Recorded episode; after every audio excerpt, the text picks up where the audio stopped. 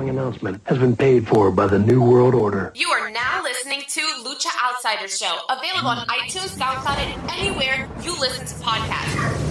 At Lucha Outsiders everywhere Facebook, Instagram, Twitter, YouTube, SoundCloud, and iTunes. Lucha Outside Show. Lucha out.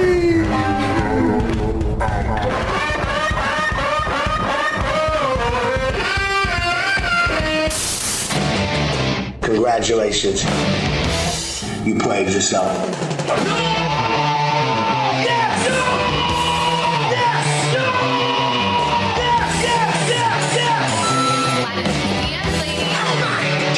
That is a disgusting act. You just made the list. Couple haters. Congratulations. You played yourself. Yeah. My her, so that's why I can't scream that much. Yeah. Lucha the Show. I'm Leo. That's Mario. Uh, Neil, the feels the deal, the villain, the stage channel, the anti-hero, the IWC, and my voice is perfectly fine. Mine's not. Mr. Rated R. uh, Sammy Suplex is not in the building. No? no, No. he's not. Yeah. No. I thought he was here. But this is still the Lucha Outsider Show, Yeah. episode 152. Wow, 152 episodes. I know. And if you missed anything or everything on today's episode, make sure you download to the podcast version of the show. iTunes, SoundCloud, It Be Fancy, Apple Podcasts, TuneIn, La Mezcla app, LostRadio.com, Stitcher, and Spotify, and also iHeartRadio, wherever you get your podcast needs.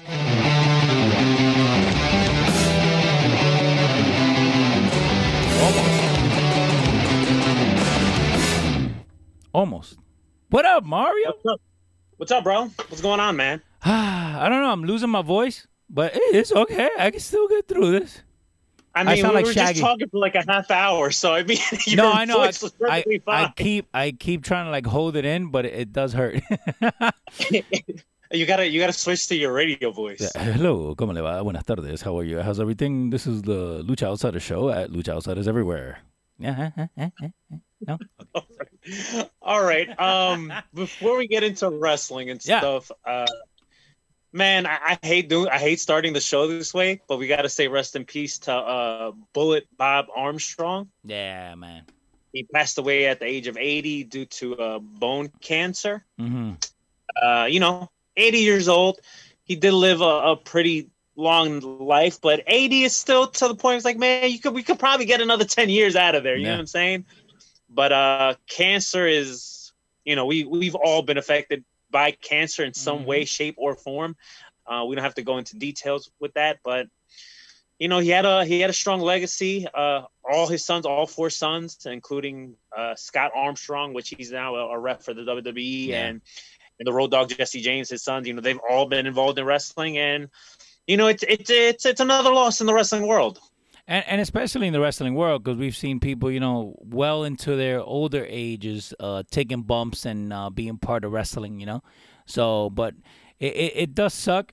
Um, and again, I think we've had a couple of losses uh, this week also to cancer and everything.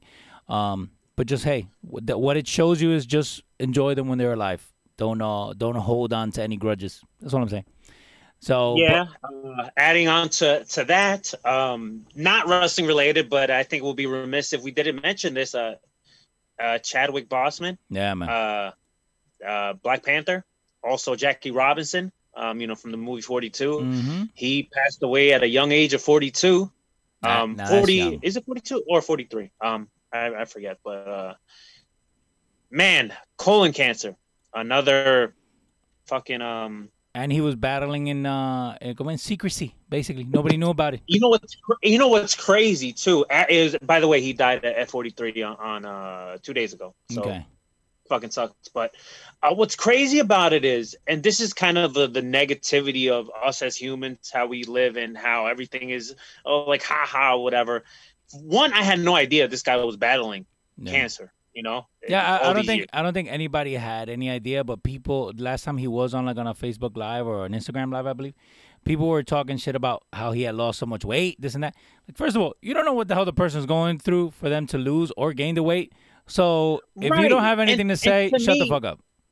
And, and to me, like, I didn't think anything of it. I didn't even think that he was sick or anything. It's just sometimes as actors, right? And we've seen it in, in a ton of Yeah. movies. Sometimes in actors, when they do like a certain part of the movie, whatever, they sometimes go through weight changes. Of course. So I thought I didn't even think he was sick. I just thought like, oh, maybe he's doing a movie where he has to lose some weight. That's yeah. what I thought. I didn't think anything much of it, and this one definitely caught me by surprise because, man, in many ways, uh, he was an inspiration for a lot of uh, you know, not especially in black culture, which is one of the words I don't like saying, but Mhm. but just to any anyone that, that that is color, like Latinos, uh, Well- from different races, he was very inspiring, and the Black Panther movie was a was a work of art. Oh, and and that's that's where it is. So and and, I know this is a wrestling show, so calm down. Um, but uh, that actually like it, it kind of transfers over to, to what happens in, in life. You know, um, when we look at Faarooq, a lot of people forget Faarooq was the first uh, African American champion, world champion in, in any promotion. You know, with uh, uh, with uh, Wakanda and with Black Panther. That was the first time after years of watching all these predominantly white uh, superheroes for you to have somebody be on a screen that looks like you, right? But then also where it wasn't treated like a quote unquote black movie. It was treated as a movie, as a work of art, like you said. You know, it, it- went up for some Oscars. It won um, because again, Marvel saw and and the Marvel executives saw the potential that it can have. And and I think Right. that's why a lot of people were so connected with this. And and also why a lot of people were affected by this. Because again, Yeah, it, it was- came out of left field. Listen, we lost Black Mamba and Black Panther in the same year, bro. Yeah. Kobe and Chadwick, we lost in the same year. Yo, fuck Mm-hmm. 2020 and fuck cancer. to whoever said I want 2020 because then that means I'm going to have perfect vision, your vision is blurred. Uh, No, I just posted I posted a meme on my personal page a, a long time ago. It was like a couple months ago. Yeah. Like, oh, uh, you know, going into 2020, like, yo, this is gonna be my year, my year, and you get the big congratulations, Yeah. you played yourself because it ain't nobody's year. No, no, and, and well, I mean, if you have a multi-million dollar company and you're still making money, then yeah, okay, this is your year. But to 99% of the world, uh, no, it's not my year. So, Okay. dale. Let's uh, let's try to change the the mood. You know, let's try to change the mood on the show. But before we do, give me a minute.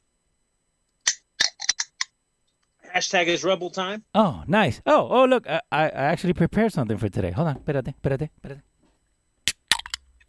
It's energizing drink time. No. Wait a minute. Wait a minute. Wait a minute. No. Hold on. Hold hold on.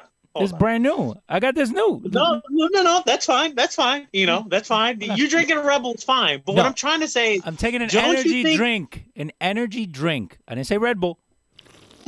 Don't you But it does give you wings. You should have popped your Red Bull with me because I've been doing this for how? I've been doing this hashtag Rebel time since COVID started. But but this is not a Red Bull. This is an energy drink that gives you wings. that's totally a Rebel, different. Leo. Totally different.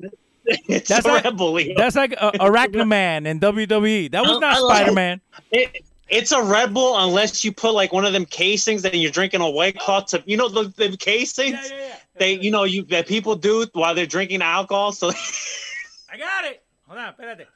I got it. There you go. It's Shofu Woleo time. There you go. Sponsored by Shofu Oh. Woleo. It's fucking- all right. Okay, so it's practically going to be impossible to talk about everything that happened the last week. So we're just going to cover the major stuff. If you're one of these slap that goes like, "Whoa, well, are you guys going to talk about like if you if you mention it on the on the on the chat, Yeah. I'm going to purposely not talk about it." All right, so just according wait, to Dave enjoy Meltzer. the show, and just listen to what we got to say. Speaking of the chat, what up to Jessica Hoffman, our bro Fat Mania? Yeah, he was saying he was 43 when we we're talking about Black Panther. Uh, what up to him? What up to Chris Brown and Kenneth Dinkins? Uh, they're also there. And what's up to our boy Chris Wren, who his birthday was this week, all the way from Maryland. That's right, man. Uh, happy belated to Chris Yeah. Wren, Hey, uh, friend of the show. All right, hey, hey, we're on about- time. We're on time because we're here today. You know. So. Right.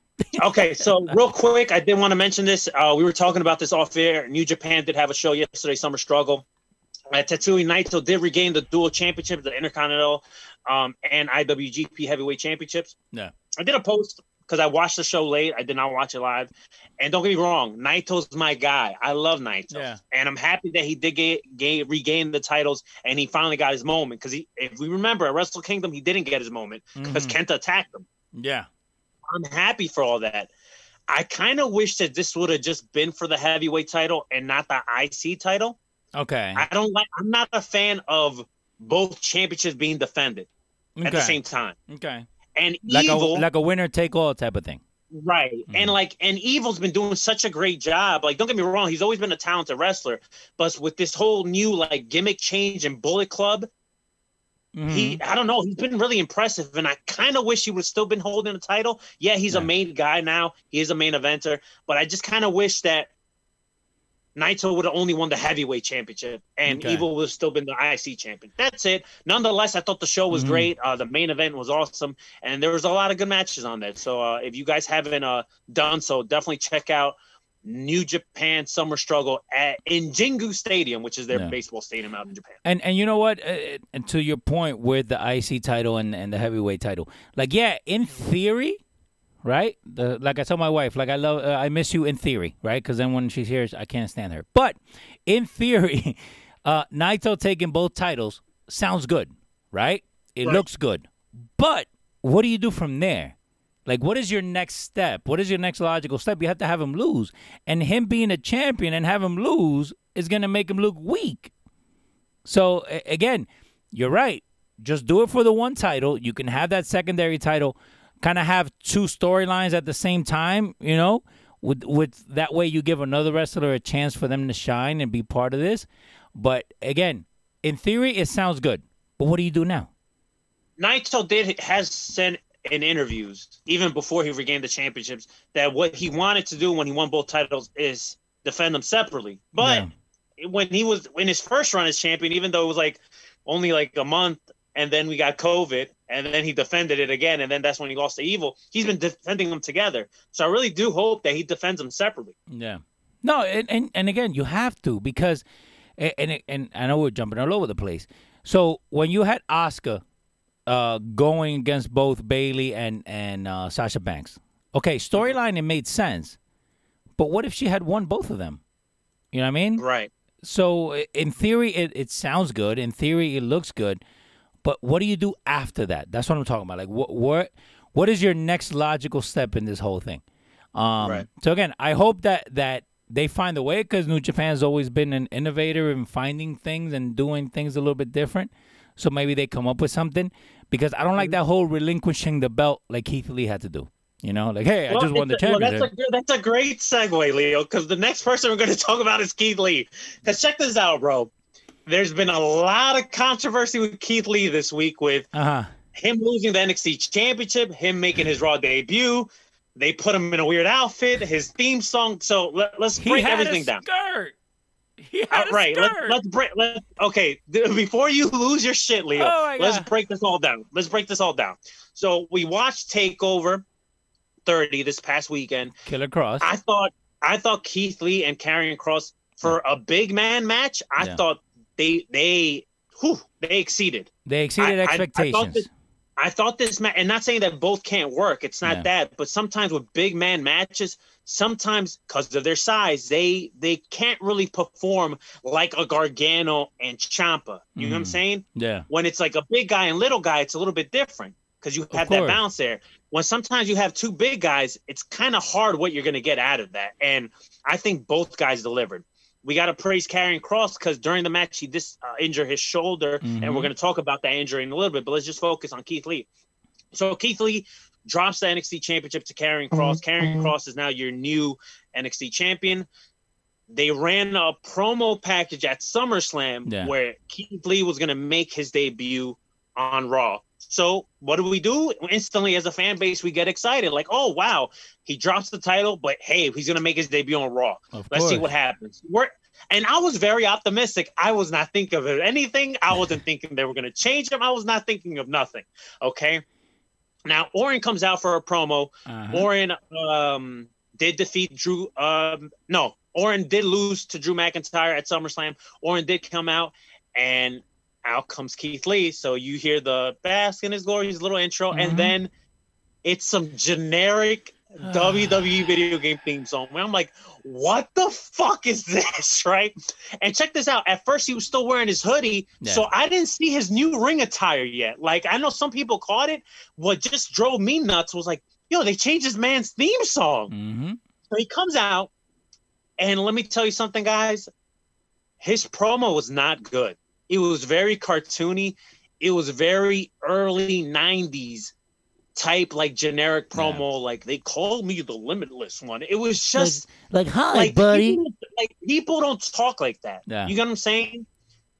Like he was talking like if he was like a superhero, and not even a cool superhero at that. Yeah. Like it was just very. You know how we talk about how you know how Sam and I have talked about in the past, like when you talk from your heart and you believe what Of you're saying, or when you're talking from the head and you don't believe what you're saying. Wh- When it you're felt playing, like that was a promo that was coming from your head. Yeah. Well, and and and that's the thing. So uh, so again, uh, there, there's a lot of there's a lot of stuff to go through because now that that NXT is is a viable uh entertainment, right? Now you're emotionally invested in these characters. You're emotionally Right. invested in the music, you're emotionally invested in the attire. So the second that WWE changes that on you, it's World World War 3. Now, the- And and, and listen, Yeah. there, there is reasons why there were certain changes, and we're gonna get to that too. There there's some reasons that did come out for the changes, but I like how the WWE diehards, the WWE defenders, instantly attack people that are um, that are emotionally invested in someone's character and the way they were displayed on TV, like whether it's a theme song or ring attire, yeah. and their instant reaction is like, "Well, he's he's that good. He's still gonna get himself over." It's not Okay. that. When you're emotionally invested in someone, you're gonna care when you get some of these changes, whether it's a theme song, whether it's ring attire, the way he does a promo, because that's not the the Yeah. promo he cut on Monday. That's not him. It's not. Well, that's not him. That's not what we've been hearing from him in No. NXT. That's not him at all. No, I- and uh, what? Okay, so anyway, so talking about uh, Keith Lee, right? Sometimes changes are good, right? But what happens is, and this is where you see kind of see the disconnect in somebody. If somebody doesn't have the perfect body type, what do you do? You put them in a, in a, in a onesie. You know, you put them in that in that Andre the Giant uh, onesie looking, right? Because what that's supposed to do is supposed to hide their belly, this, this, this, and that, right? Now, Don't forget Dusty with polka dots. well, but but that was a personal thing, and a lot of people forget about that. That was a rip. that that was like, hey, if you're so good, you can get over polka dots. Well, you know what? He got over polka dots, but that's not the the point. The point is this: you have take hundred percent of your WWE stake, if you will, right, eh, of what you're emotionally invested in, right. We know of Keith Lee because we followed him. We've actually got to see him live. We're able to see him in the Indies, so we know what he can do. So with us, he's over, right? but we are about a 5% of what the total audience is.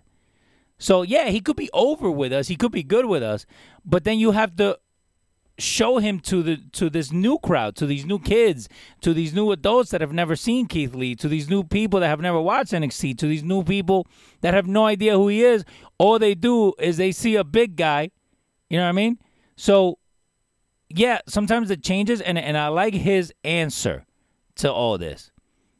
Right, he did respond. So before we get to his uh Yeah. his tweet and his response, it, di- he did have a he did have a quick cup of coffee with Randy Orton on Monday Night Raw. It did get interrupted by Drew uh, McIntyre. Yeah, and and you could tell Randy sees something in Keith because he sold for him. Yeah. All right, but just I guess you see these changes, and we instantly think like, oh, here goes Vince again, changing shit, and we have the right to feel that way because we've seen it in the past with so many other people. yeah, So it did come out later in the week. I think it was on Tuesday. It did come out that the reason we got the the theme song change is because CFO, which they were ori- they were the the people, the group of people that were Yes. doing the music for WWE. Apparently, they signed like a terrible publishing deal. So now WWE is like making some of these superstars. So Keith Lee is not going to be the only one Mhm. making a lot of these superstars change their theme song. The only issue with that is is if you knew this was happening and you knew you were going to call Keith Lee up, or not even, I don't, I don't even like saying that. If you knew you were going to move him to Raw, yeah, don't you think you would have been better prepared? Like, hey, listen, we're gonna call you up. We're gonna move you to Raw. I think we need to we need to do do a different theme song for you. Mhm. Not give us this generic horse shit. Yeah. And apparently, is a lot of these wrestlers have been told to change their theme songs, and they're not they're not playing ball because they think the music is trash. We listen. We need Jim Johnston back. Okay, that's who we need. The- We need Jim. Johnston back. Yeah, and okay, so and theme music has a lot to do with it, right? So the way that I see it, right, the theme song is the trailer to your movie, right? Right. So in wrestling, that that theme song, when you hear, you know, the the glass shatter, when you mm-hmm. hear, mm-hmm. you know, the the gong, you know what's coming, right? So what you need to do is you need to have it kind of goes hand in hand. To this day, Shawn Michaels could walk out to I'm a sexy boy and you're gonna dance to it. You know what I mean? Because again, it has to do with his character. With Right. the way you should have done it, and you're right. You should have seen this. Okay, we're gonna call you up in a month. Let's change your song now. But let's let's put something on why you had to change your song. Not all of a sudden they- change they- it. they- WWE for for for a company that is making all these money deals and shit, they have they're, they're doing things like they they they're moving with the times, especially in the COVID era that we're living Yeah. in, right? Which I praise them for that. And we're going to talk about Thunderdome, Thunderdome in a little bit oh, also. Oh, I got but- my I got my thoughts on that shit. Go. but man, it's like you're not even well prepared to even like Yeah. To move this guy. It, like, what do you think the reaction was gonna be? It was gonna be negative, and then you change the tire. Now, now when it comes to his tire, Mhm. I understand why a lot of people are pissed off about it, right? Yeah. I'm not necessarily like I don't need to see him in that attire. Mhm. But it doesn't necessarily bother me too much. But I think it's stupid. Why change his attire? I think Yeah. it's dumb. I don't think. I think the the attire was for me. The attire was very unnecessary What do you mean? The like he's a big like he's a big guy. Who, who cares if he's a big guy? Nah. You know, Vince cares he's a if monster he's a in big the guy. ring. Who gives a shit? Okay, but but, but that's the thing. Monster, right? Let, let's look at let, let's look at the different monsters that we've had in the WWE, right? So Yokozuna was a big guy. He wasn't like he didn't look strong, like as far as muscle strong, right? But he was still a big guy, right? I think that the the the kind of the the blowback or whatever or the the kickback that you get from Keith Lee is that yeah he's a monster, but he's in between that that dad bod and you know a big guy, a husky guy. Like if he had muscles, forget it. Like you could you could push him to the moon because that's what the look that Vince likes, and we know this because we've watched wrestling for years, right? Right. So the how do you kind of make that look that he has when he comes down to the ring with that cut off shirt? Like that shirt would have been better if he wears that limitless one that he has, the limitless Legion one. That would have been a better look for him to have in the ring. Like to me, he just looks like. Remember when Dean Ambrose used to wear the same shirt? Yeah. huh? He just looks like a bloated Dean Ambrose.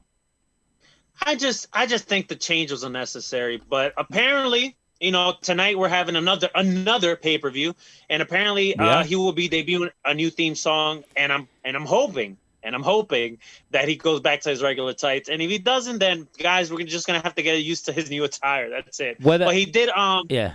he did respond to uh the the fan uproar on, on Twitter, and I thought his response was very well put. Just like the, the dude is a very well spoke dude, but then you have the WWE defenders, right? The diehards that accept everything. He tr- they, they try to like spin that and make it see like oh look at look at uh Keith Lee responding to these marks like no he's responding to his his fan base Of course. that are emotionally invested to him and telling the his fan base that everything's gonna be okay. So if That's he what he's doing. if you didn't have him come out and say something, right? Let's just say, you know, at kayfabe time, you you don't talk, you don't say anything, right? Then that would have been worse. And and I tell you this, there the WWE and, and wrestling as a whole is getting away with a lot of stuff because there's no fans. Because there's no fans in the stands. You know what? If if there was an issue, you would have heard about it already. You know, like and and I know we're going to talk about uh, Th- Thunderdome in a little bit, but do you want to do you want to talk that do you want to talk about Thunderdome next before we talk about Karrion Kross's injury? Yes. And this Okay. and this is why, right? I'm a soccer guy. Go figure, right? No, eh, do you want to? Do you want to just throw in a cheap plug there, Leo? No, no, show football. Leo. You guys can follow me everywhere. But I'm a soccer guy, right? And I've been watching soccer with no fans, right? For like the last three months, four months, right? Now, I've also I've also played the video games, right? All soccer did was take the sound from the video games and put it into their broadcast, right? The only difference is they did not try to fuck with our intelligence, right? They said, okay, this is the audio, but we're going to have a couple of people dedicated to make this feel the way it's supposed to feel. So if the home team misses a goal, then you're gonna hear "ooh," or you know what I mean, like they, like they add to the experience. This whole Thunderdome shit, all they did was an excuse for them to put their video game uh, sound into your broadcast, right? How f- how is it that the fans that are on a delay, and we know because we have a delay here with the people that listen to us, right? With the chat. How is it that as soon as the music hits, they start like cheering, but then when you point to the camera, like to them, like they're not moving. Like some guys, like you know, like that. You got one guy, you know. So You know, it's, it's dude, So- it's, so- it's, it's so- fucking so- true. I I think so. This is so okay. So what I've read about the Thunderdome is apparently there's a director that tells the people when to react. Right? There's a dir- so okay. Okay, but- I, I- but listen, I have no I have no interest to, But to doing the Thunderdome There's gimmick. still a right? delay, I have no interest though. at all. There's still I a have no- delay. Right, I have no interest in it. Right, so Yeah. uh, but apparently from what I read is they have a like a like I guess a director that directs like the audience to do certain shit. So that's why you saw, I believe on Monday when Drew McIntyre told the audience to give me a thumbs up, this feels cool or something like that. The audience actually did a thumbs up. Okay, but that's what I'm talking think about. they, I Like- think the I think the The the, director. director. was like, "All right, guys, thumbs up." Come on, come you on, know? guys. Okay, but but that but that's the thing, right? Don't and my, and my throat got itchy right now. but don't mess. Take a sip of your Red Bull, bro. don't, no, my my energy drink brought to you by Show Futboleo. I show Futboleo everywhere. It's uh, what the hell did I call it? It's energy drink time. Hashtag. Um, but this is the thing, right? So if we were to tell the people that are watching us right now, right? At this second, I want them to type here, right? Now, as I keep going, we're gonna keep talking, right? There is a delay. It does not Right, happen right, right, right. away. So if Drew goes, "Give me a thumbs up," then he's gonna be sitting there, right, with dead air until now, because that's the delay, right? That's the delay that you have. So now again, don't mess with my intelligence when then there you go. Um, don't mess with my intelligence when you're telling me that these people are watching a live show with a delay, with a delay reaction, and that they're the ones that are clapping and yeah. Uh, no, you're basically just pumping they- the audio.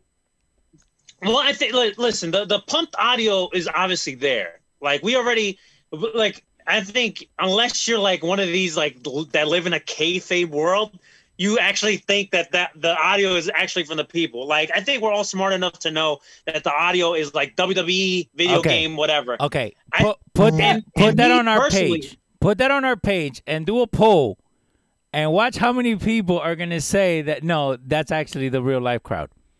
Well, listen, if they actually think that, they're going to get a big congratulations. But, but, but listen, the P. I personally don't have a problem with the Thunderdome. Yeah. I think some of the characters we see on screen, it's ridiculous. Um, obviously, we've seen a lot of red flags already. We've seen some Chris KKK members. We've seen Chris Benoit. We've seen somebody get beheaded. Um, we even got to see Kenny Omega the Yeah. other night. And- so and- oh my god, you want to go there? So how stupid can people be? Like he's keeping the joke alive, and people are like, "Yeah, Right, see, I told right, you, right. I told you it was him. My my eye told me it was him." The fuck out of here, think, man. I think my two biggest, I think, uh, what I the two uh visuals I marked out for Yeah. was one. I think this past Monday there was like a Mario doll, like Super Mario yeah. was like on the screen, and I think on that same episode on Monday there was like a GCW logo just like No. on the screen, just chilling. Like a- Those are the two things I marked out for. and I'm not mad at the fact that they're trying something, right? I'm not mad at that part. I'm mad at the part that where they're trying to force feed us, right? These reactions like, oh, everybody in the WWE universe and Thunderdome, because pay attention, they have not said WWE universe. They always say Thunderdome. Like that word is not. oh now yeah, that's the new thing. It's not WWE Universe no more. It's Mm-hmm. the Thunderdome. But if you look at it, right, do not lie to me, right? Like in soccer, again, that's why I'm going back to it. Like, I kind of got immersed in it as the game went by because you're focused on what's happening on the field. But then when they would post to the crowd, or when you get a shot where you're supposed to see the crowd, you didn't see any people there. Some of them, like CGI people there, whatever. Anyway, I'm okay with that because throughout, like before the game starts, they tell you audio for this match since there's no fan is brought to you by such and such, right? The the flat out lie that the WWE is trying to throw to us as fans, right, is is disrespectful. Like you expect me to sit there and and and think that all these people are in unison that have never met each other that again all you're looking at is at a camera or maybe a screen. You're not there. Like tell me why matt riddle comes down to the ring and he goes you you you like the one camera for that one guy is gonna be there you know what i mean I, I'm su- I'm surprised you're this hot about it, bro. Like I didn't, I didn't because think you would because, be this hot about because it. it's it's a technical thing right it's a No, technical I- thing and Leo, I get it. I get it because a lot of people are not necessarily a fan of it. I, I personally, me personally, right?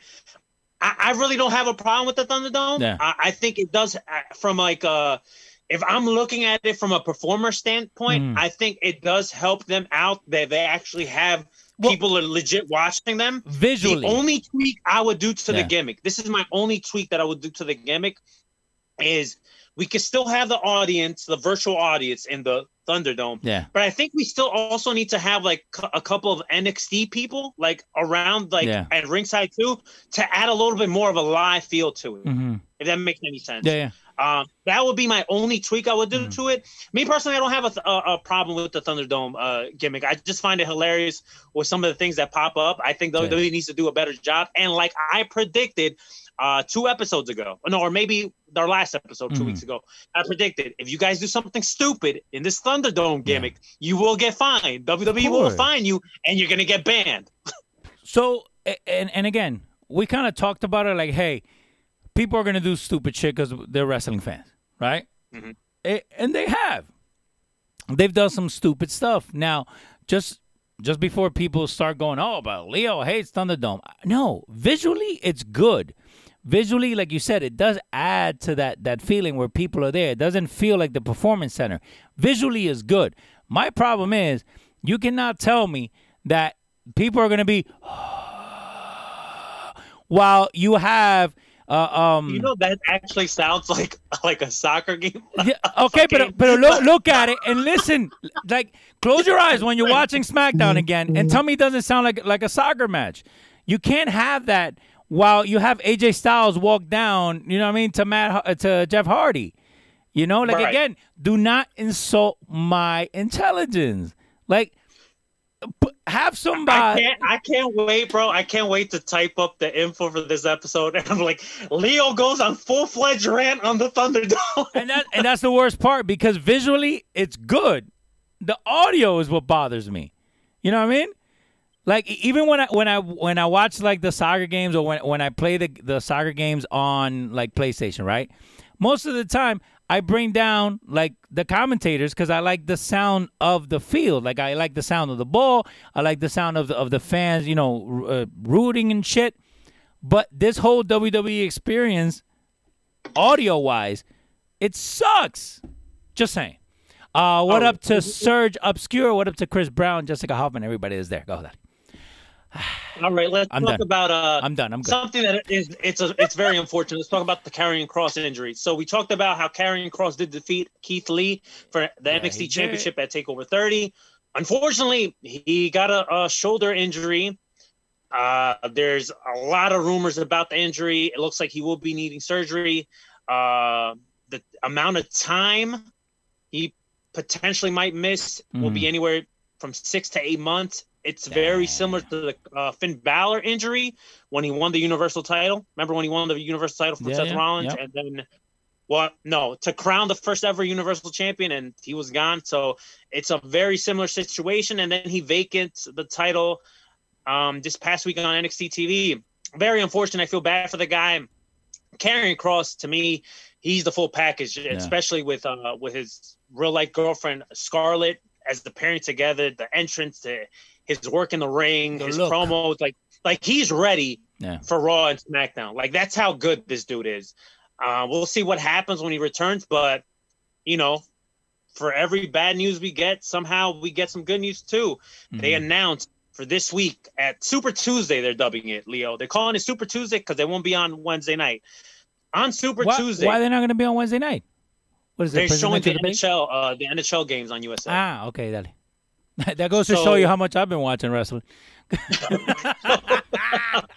so we're gonna get a fatal four-way, sixty-minute Iron Man match to crown the NXT champion. I'm all it's gonna it. be Adam Cole, Finn Balor, Tommaso Ciampa, Johnny Gargano. This has potential match of the year written all over it. And I will say this: if this would have happened, if this would this were to happen Wednesday night, NXT is win- winning viewership on Of Wednesday. course. If if it would have happened on Wednesday night, then you would have had about two people watch AEW and about 1.5 million people watch this.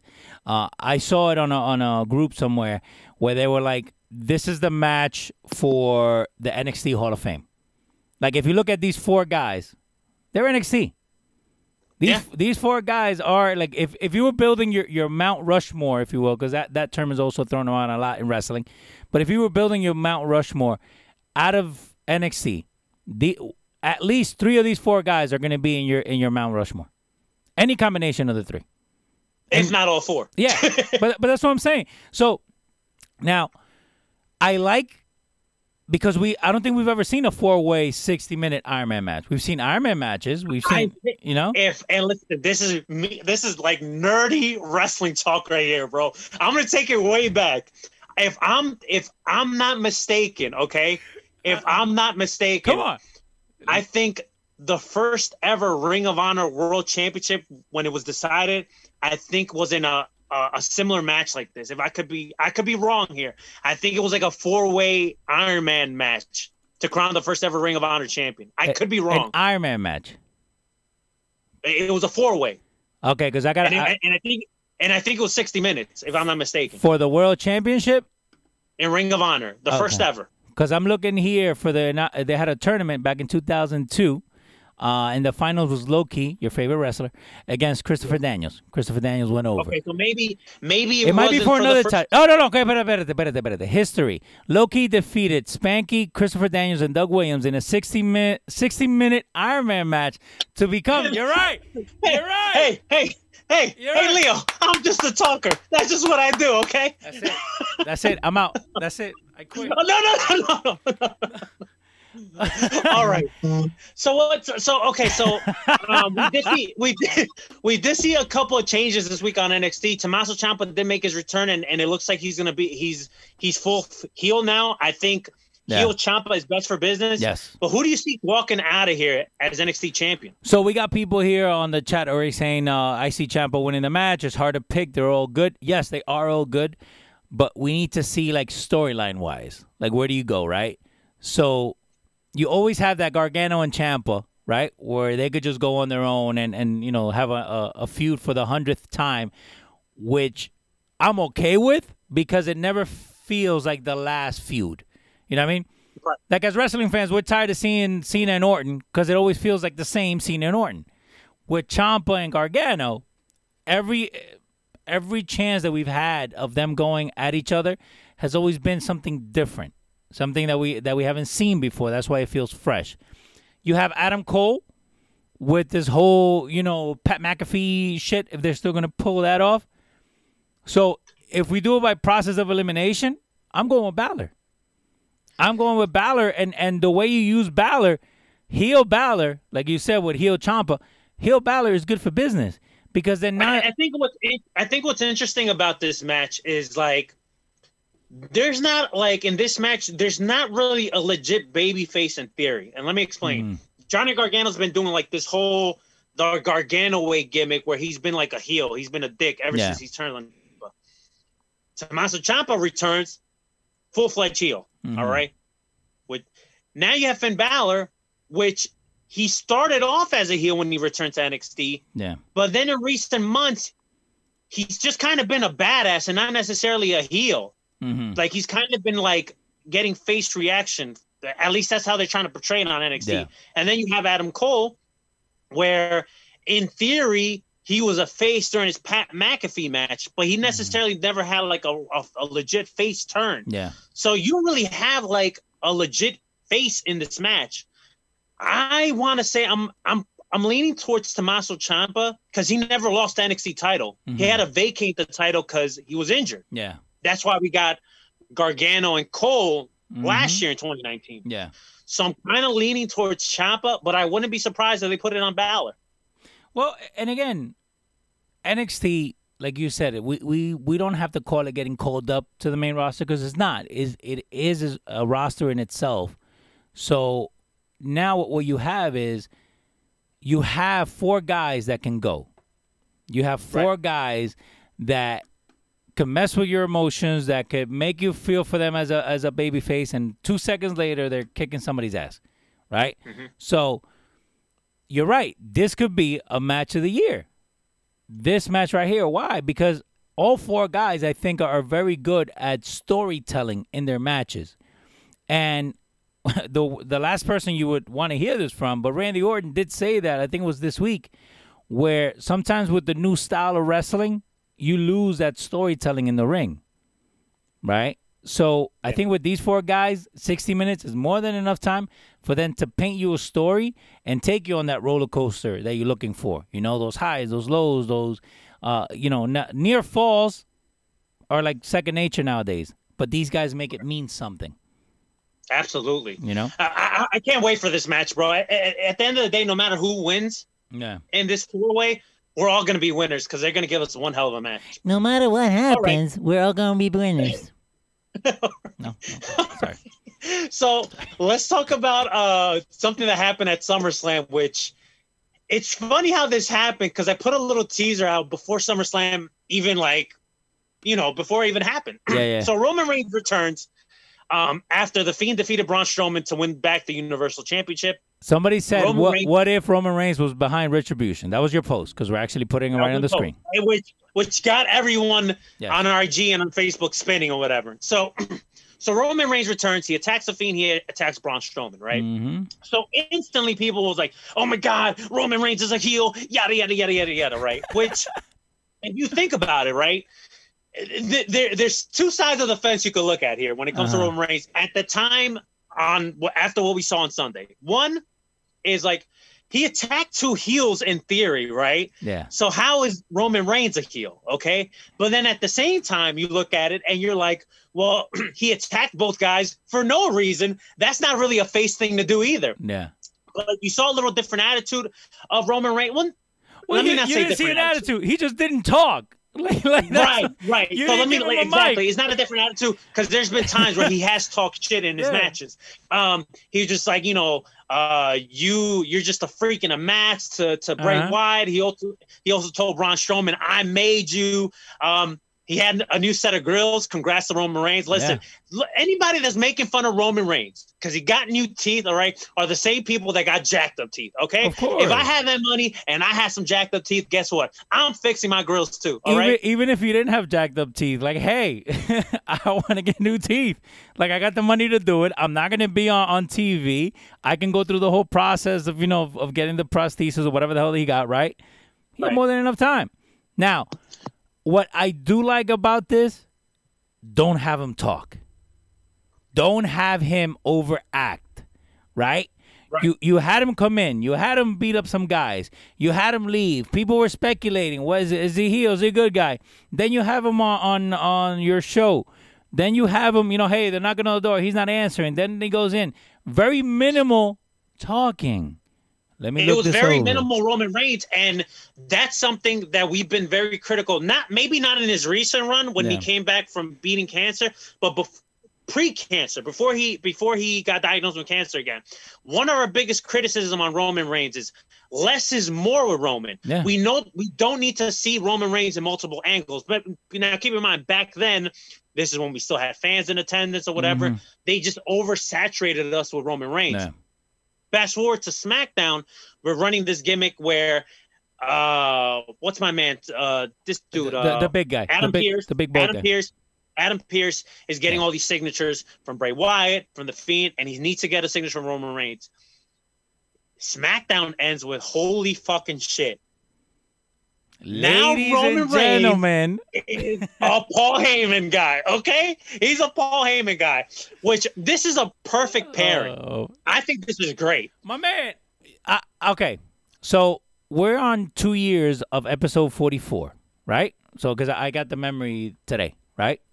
And I think back then we were talking about how Paul Heyman, if you're gonna turn Roman Reigns heel, if you're gonna make him that tweener, because I don't think you could ever turn him full heel, right? Especially in this day and age where everybody's gonna get butthurt about if they say something that you don't like, right? But I think Heyman is an asset if you're trying to get your guy over, right? This this whole I'm a Paul Heyman guy, right? Even though WWE uses as a gimmick, you Right. put anybody with him, and and I think even with um with Curtis Axel, if you would have left him a little bit longer, or Cesaro, if you would have left him a little bit longer, th- he could have put them over.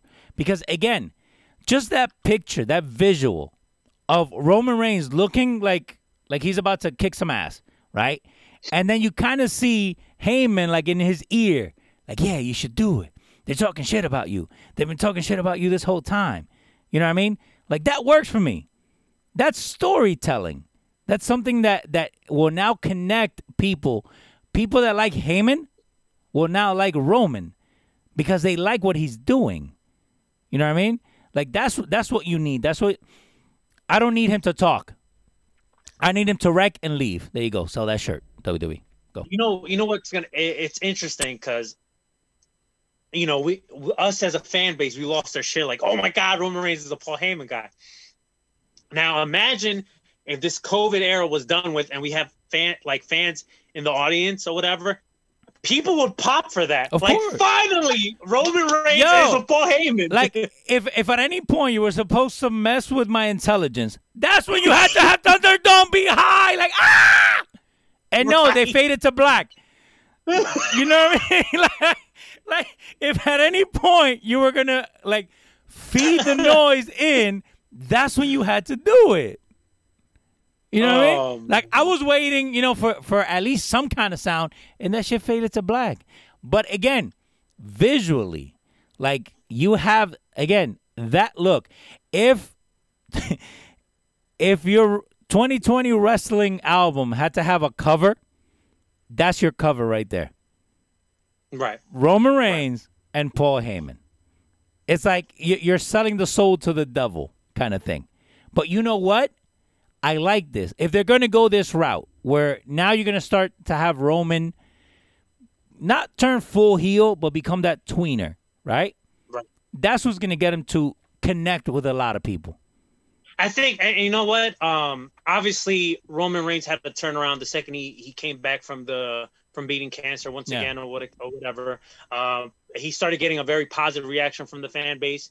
But I think now with this him being a Paul Heyman guy, I think people are going to be even more emotionally invested with him. You know, because it's like, wow, we're, we're finally get to see a Roman Reigns as a badass. You know, Mhm. and him being aligned with Paul Heyman. Paul Heyman is the type of guy. Nine times out of ten, he can make something out of gold when it makes sense. Yeah. When it makes Well, sense, and just- this right here makes sense. Well, just look at the Shield. Well, who are Right. your talkers in the Shield? Rollins Ambrose and Ambrose. and All- Ambrose, all you Ambrose had- was the first one. Yeah, all you all you had Roman believe that. That's it, and then put your fist in. Like that's all he did. Believe that. That's all. My yard. You know what I mean? That that's. But it, but again, again, it goes back to that was believable. right? That was believable. Where these three guys came together, you know, you had your muscle, you had your crazy guy, and then you had your your your your thinker, right? So with this, I think is the next progression, and I like this pairing because then you can also build that whole Roman and Brock Lesnar. You could build that off of just having Heyman. You know what I mean? Right. So again, Right. hopefully it helps. Serge Obscure is saying hopefully new music and no vest. I think the vest, you're stuck with it. Like there's nothing we could do about that. uh music, maybe. But as we know with WWE, they can't come up with new music. So I guess you're stuck with the dun dun, dun with the generic uh shield music. I'm just waiting. I'm just waiting if somehow tonight, tonight would be the perfect night for Roman Reigns to win the title because Yeah. the Fiend doesn't have to get pinned. Braun Strowman just could catch that L. So then, like on Friday, next Friday night, I'm just waiting for Paul Heyman's like, ladies and gentlemen, my name is Paul Heyman, and I am the advocate for the reigning, defending, undisputed Universal Heavyweight Champion, Roman Reigns. That's what I'm waiting for. That's what I'm waiting for. And then as soon as he does it, then the whole uh, Thunderdome's gonna go, yeah. Fuckers. Sorry. Okay, all right, all right, Leo. I got a question for you. Who do you think had a who who do you think had the better debut match? Me. Pat Ah. McAfee or Dominic Mysterio? Because they were both really good. Dominic Mysterio, and I'll tell you why. So, By the way, but, but before before you give me your opinion on Dominic Mysterio, dale. to me that was my favorite match mm-hmm. of SummerSlam. Mm-hmm. Yes. Dominic Mysterio and Seth Rollins. That was the match that I was very emotionally invested into it, and it had me on the edge of my seat. You were emotionally invested, but you didn't think it was going to be as good as it was, right? Now, and me personally, that that's how I felt about that match. Now, and it might be perception because again, and it kind of goes back to remember what I was telling you last show. I was like, you have to get him away from that whole luchador feel, right? Because mm-hmm. he's too big to be a luchador. So like, try to go the totally different way. Where you know, if Ray wore a mask, don't have him wear a mask. If Ray was a high flyer, have him be technical he looks a lot fatter, and I know I can't talk about fat because I'm fat, but he looked a lot fatter in street clothes than he did in wrestling clothes. You know what I mean? Like the visual of it. Dominic Mysterio's gear looked very uh Mustafa Ali. Yes, but the way that he moved in the ring, it looks like he's putting the work in, right? He didn't look like David Dominic Arquette. Mysterio you just said it right now, bro. Dominic Mysterio is putting the work in. Yeah. And, and don't get me wrong, the Pat McAfee and Adam Cole match was good too. Yes. Very good. All right. Uh, some of the things Pat McAfee did in that match, from jumping from the fucking, you know, the ring to the apron Yeah. with like ease, just Yeah, to give yeah. Adam Cole that suplex, I was like, holy shit, yo, Shit. that match was really good. But Half of the roster can't do that. right, right. But I don't know, man. I think you know what it was about Dominic Mysterio and Rollins. By the way, can we praise Seth Rollins for the tights, Halloween Havoc tights? Oh yeah, I, I was. act- What I'm doing is, as we're talking, I'm actually putting the stuff that we've been putting on the page. By the way, really good job on putting all that stuff on the page. Uh, if you guys don't follow us, make sure you follow us at Lucha Outsiders and tell two friends about it to follow us. Dude, that's like next level mind games. That was great. I, I love. And, and, and at the end of the day, you know, it is mind games and story, but in re- in reality, it's a tribute. Like But- you're fucking giving a tribute to the guy. but but you you have to you have to be thinking on another level to right. come up with that, right? I, I, lo- I love those tights. that that that whole look it's over there on the other side so that whole look doesn't happen if you're part of the circle right if you're just flying home resting coming back doing your rounds going to raw going to it, it doesn't happen if you're part of the loop that happens when you actually say okay what can i make me me seth rollins what can i do to play mind games to add to the character to go against your son and to bring such an iconic look? Because if you watch WCW when he debuted that look you were like yo this is awesome. You know what I mean? Right. so again for you to bring it back what 30 years 20 years after after it originally happened? And for us wrestling fans we're like oh shit that's right Mysterio's the attire you know You know, this might be I don't know, man. You know, for for years, my favorite. Uh, I, I'm a I'm big on championship belts designs, and I'm also like I like uh tights. Like I like wrestling yeah. tights, like the designs and stuff. So you like the the Zack Oh, Ryder one on one? My favorite Seth Rollins set of tights was from SummerSlam, I believe 2015, when they were in Brooklyn. When it was title versus title against John Cena, it was the world title against United States Championship. Yeah. He had like the White Ranger gimmick, like it was all white. Well, That was my favorite set of tights. shout out Seth to the pro- shout, shout out to the production team because right there it's on screen.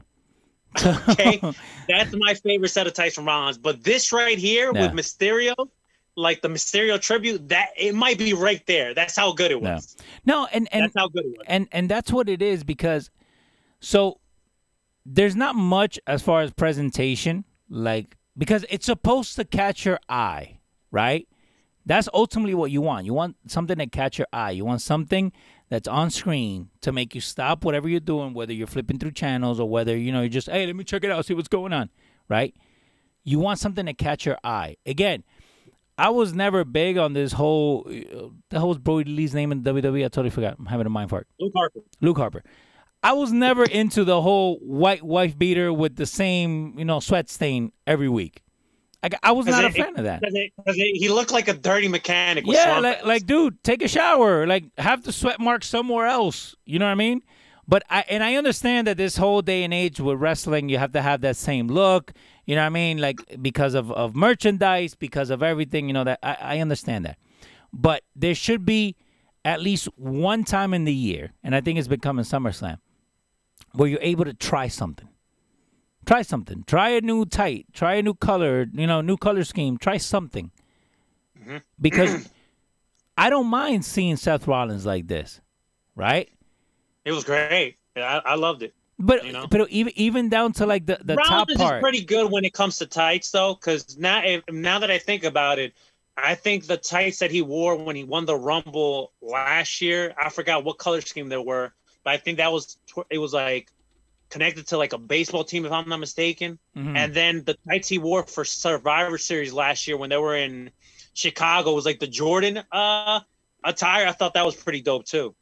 uh, I'm trying to look Seth Rollins Rumble. It was like an orange and black. It was like orange and like navy blue, if I'm not mistaken. Yeah, on the picture it looks black, but yeah, I, I know I know what you're saying. But but again, the John Cena uh, jorts, right? Like, dude, I'm tired of that look. I'm t- I'm sorry. I'm tired. Just the same way we were tired of the of the Hulk Hogan uh, yellow and red, and then when he went on and put on the black and white, I was like, dude, I'm all in. You know, Right. so uh, again, it's the, and I don't. Okay, uh, you're right. It was navy blue. I'm sorry. I actually pulled up another picture. Uh, he says Royal Rumbles with the Bears, There you go. There you Chicago. go. That's what it was. and, and it was funny because even like the shirt and everything, like, because again, it has to do. He was wearing a vest before he came to the ring, and that's where it said Rollins in the bag and the, the insignia. But anyway, off topic. But what I'm saying is this. And I understand, again, I understand that it has to do with imaging and it has to do with, you know, you trying to sell your toys and all this and that, right? But every person that gets into anything that has to do with entertainment, they are creative people, right? And I think that's one of the things that you and I actually hit it off when we first started talking because we were both very creative in, in, in our in our fantasy booking and our match thinking and and you know we have two totally different uh, sides of the opinions but we're able to understand each other right so with wrestlers they're all they are all very creative but what happens is nine times out of ten they get held back because eh, i don't want to try that eh, i don't want to try that you know what i mean like, and I think with Rollins, he's at a point right now where he's earned that spot to say, you know what, I want to change my tights for the next pay per view. Right. You know what I mean? So, eh, eh, me personally, I would like for other people to also have that opportunity. You know what I mean? For them to show their creative side. You could talk all this shit about you uh, about the Hardy Boys, but you only actually got to see what Matt was about when he started doing the broken gimmick. Because you didn't care about that, that version 1.0. You didn't care about, you know, any of this shit. You didn't care about the Hardy Boys light shit that he was doing. You needed something totally different in order for you to connect with them. Bully Ray, same thing. You were tired of the uh, of the Team 3D. You were tired of the Dudley Boys. What did he do? Reinvented himself. The Bully Ray character has nothing to do with the Dudley Boys.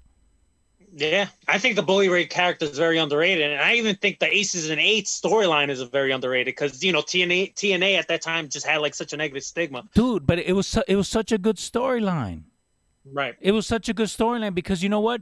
Uh, they're also the Bears colors, uh, navy blue, orange, and white. Thank you for Chris Brown. Yeah, so we got it. Uh, X, X actually, shout outs to X, uh, Yeah. friend of the show. all right, so Uh, he actually he actually corrected us. Um, they were astral colors because they were in Houston. ah, okay. Well, there you Uh, go. This is live. Well, so- I'm, listen, I'm not a baseball guy, but I know X is the baseball guy, so I'm a it does make guy. sense. I'm a and, soccer listen, and listen, Astro colors are Chicago Bears colors of Jays. Let's be honest here. guy. That- it- but but again, I and I, It's still, nonetheless, it's dope looking tights. Of but okay, but again, what remember? And and it's funny because remember when you had the Wolf Pack, right? Talking about the whole NWO thing. They all had the same color scheme, but every single person, from Sting to Kevin Nash to uh, K Dog, they all had their distinctive look. Again, let them be creative. Tell them this: you have black and red. Come up with something. And I'm pretty sure that if I tell you, or if I tell X, or if I tell Chris, or if I tell anybody that, that listens to us, I give you two colors, come up with tights designs for me, right? Every design is going to be different. And there's going to be some good ones and there's going to be some bad ones. But once you collect all that information, right, you can come up with some really cool shit. right. And I think unfortunately with with this whole machine that the WWE is, a lot of that stuff gets dropped. You know what I mean? Like a lot of when you get told no three, four, five times, then you just write it down. You know what I mean? Like you don't tell anyone. And that kind of hurts the business. I'm sorry, that's the way that I see it. Rant number two. Speaking of no, no, no, no. I t- I'm telling you, when we, whenever when I write the description for this show, Leo goes on full fledged rant on the Thunderdome. I can't wait. All right, um, Thunder- let's talk about uh. Dale. Oh, let me bring this up before we, before we move on to this one topic. I really want to talk about, and I Dale. want to get your opinion. Uh, Wade Barrett returned to the WWE this week. He did uh, color for uh, NXT, and he's going to be doing color next week for NXT. NXT. You think uh you think this is a permanent stay? We we have seen him I hope do so. color from the NWA, but you know the NWA is in limbo right now. What do you think? You think uh uh your boy Wade Barrett stays with NXT? Of course. Of course. I think what one of the biggest dropped opportunities was to have this guy be your guy. And it has He nothing to should have been world champion, Leo. He should have been world champion. Of course. It's real to me. Uh, uh, it has nothing to do with my interaction with him at WrestleMania 30, which, by the way, was fucking awesome. But, side note, if you guys listen to our show, you probably heard about it about 300 times. Um, but How good was the bad news Barrett gimmick? It was amazing. dude, I actually found out was it like two weeks ago that Cody Rhodes was the one that came up with that.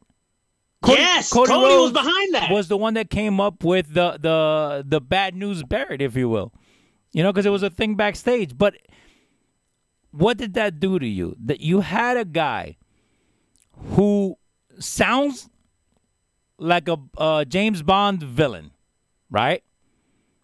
In wrestling, like you cannot you cannot like write out a script that fits perfectly than somebody like him and somebody like Sheamus, right?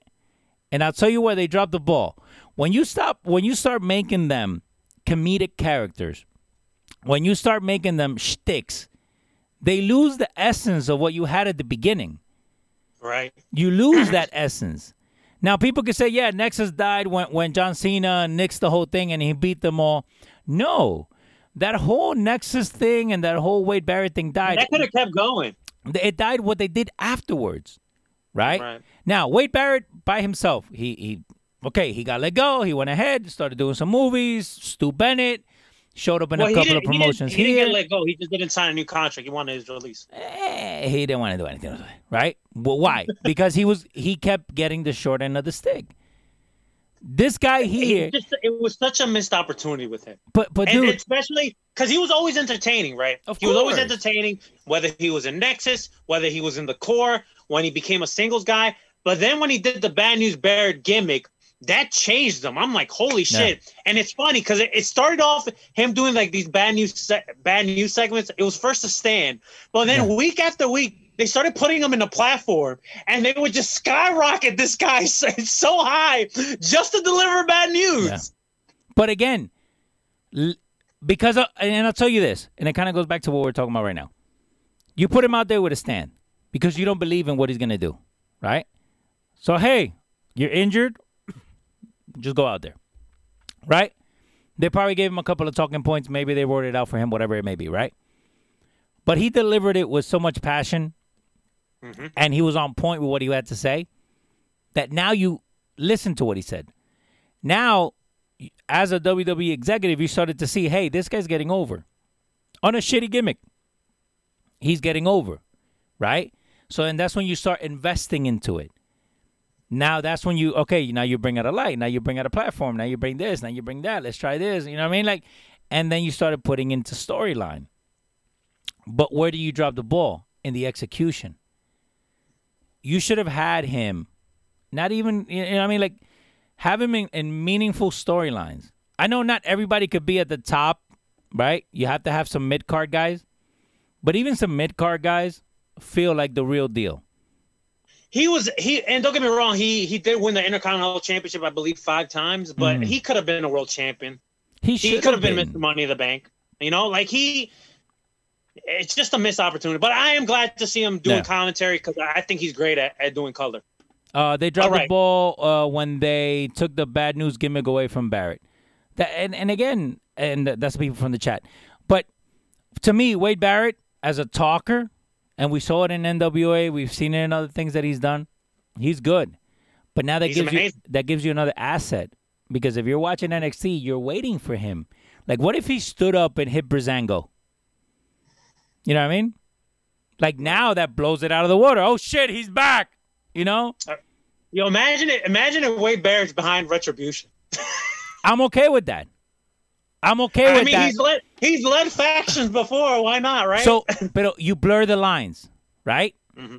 I'm doing this now because when I had the Corre, when I had uh, um, Nexus, Nexus. McMahon took it all away from me.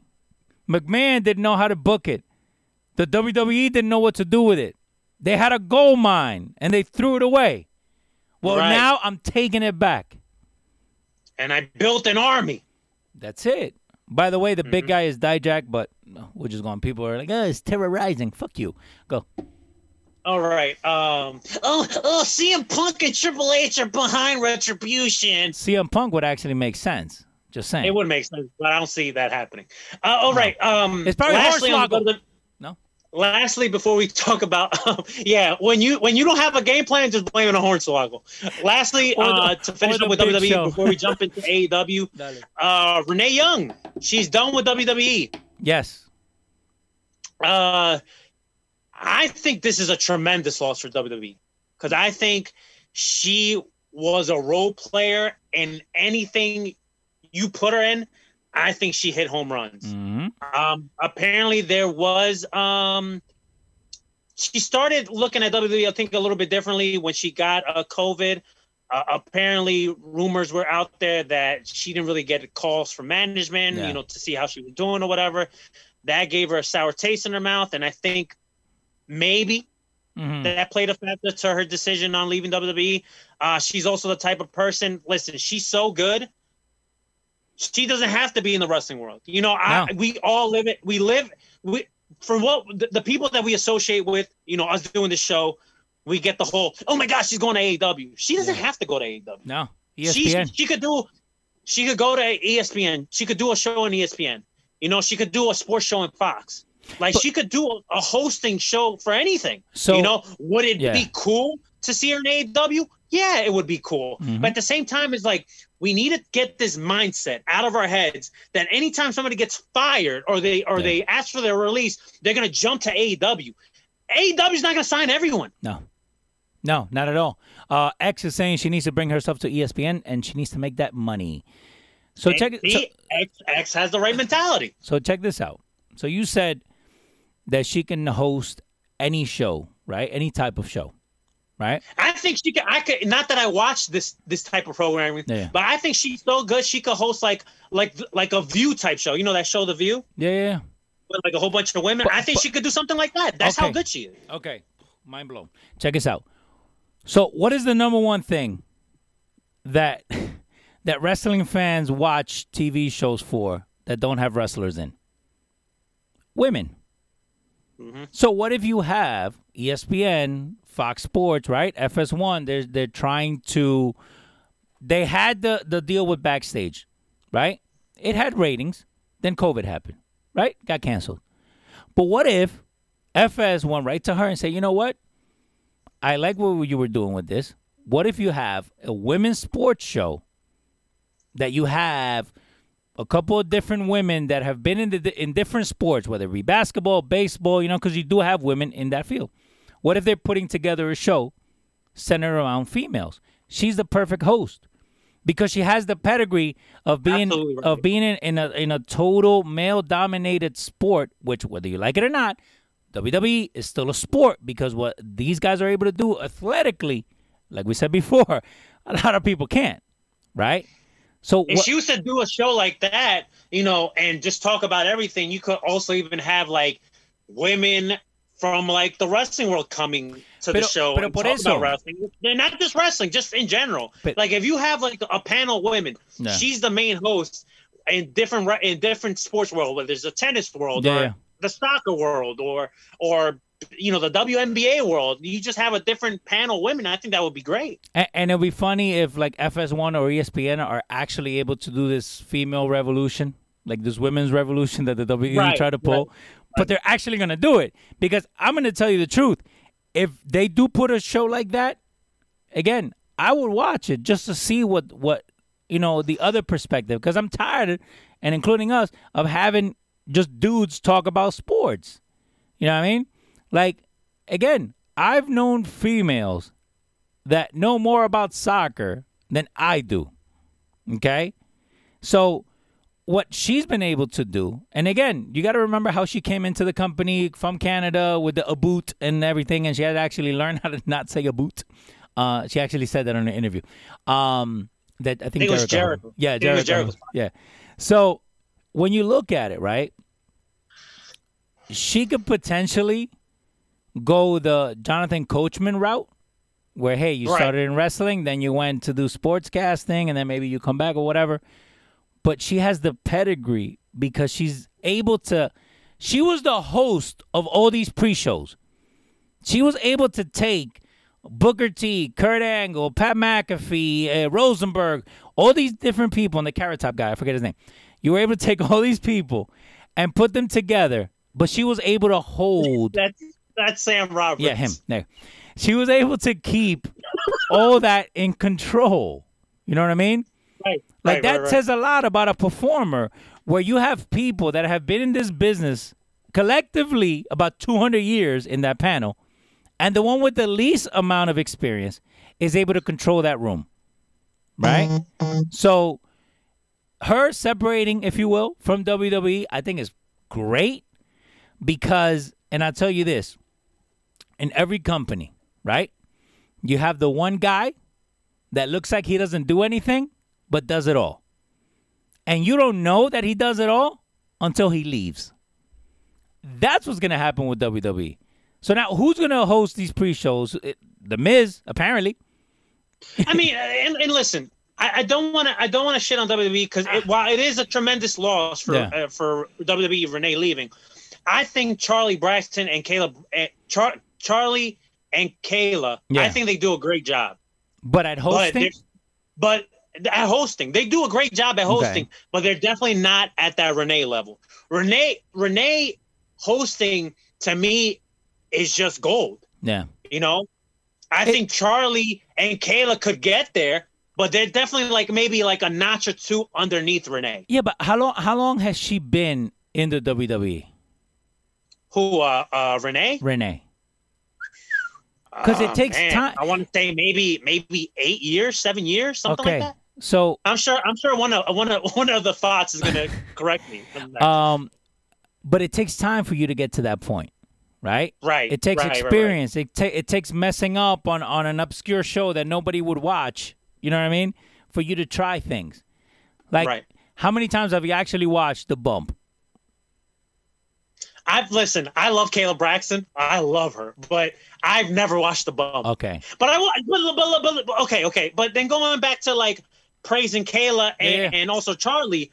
Last weekend they they brought back Talking Smack, right? Yes. And everybody was like, "Yo, this is petty on WWE's part." Now that Renee's leaving, they're gonna bring back Talking Smack or whatever.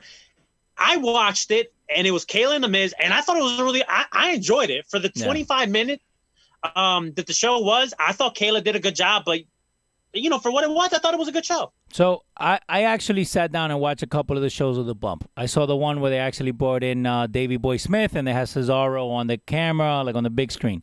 Now, again, and I'm a visual guy, right? Like you know this. There's a thousand times where I'm like, oh, I don't like the way this looks. I want to change it. I want to make this look better. I want to ch-. like. That's why if you look at our And I'm over here telling you, I'm like, Leo, leave it alone. It looks fine. I'm like, no, man, it needs to move like an inch, Right. right? But Leo, there's too much on the screen. All right. All right, I'll take it off.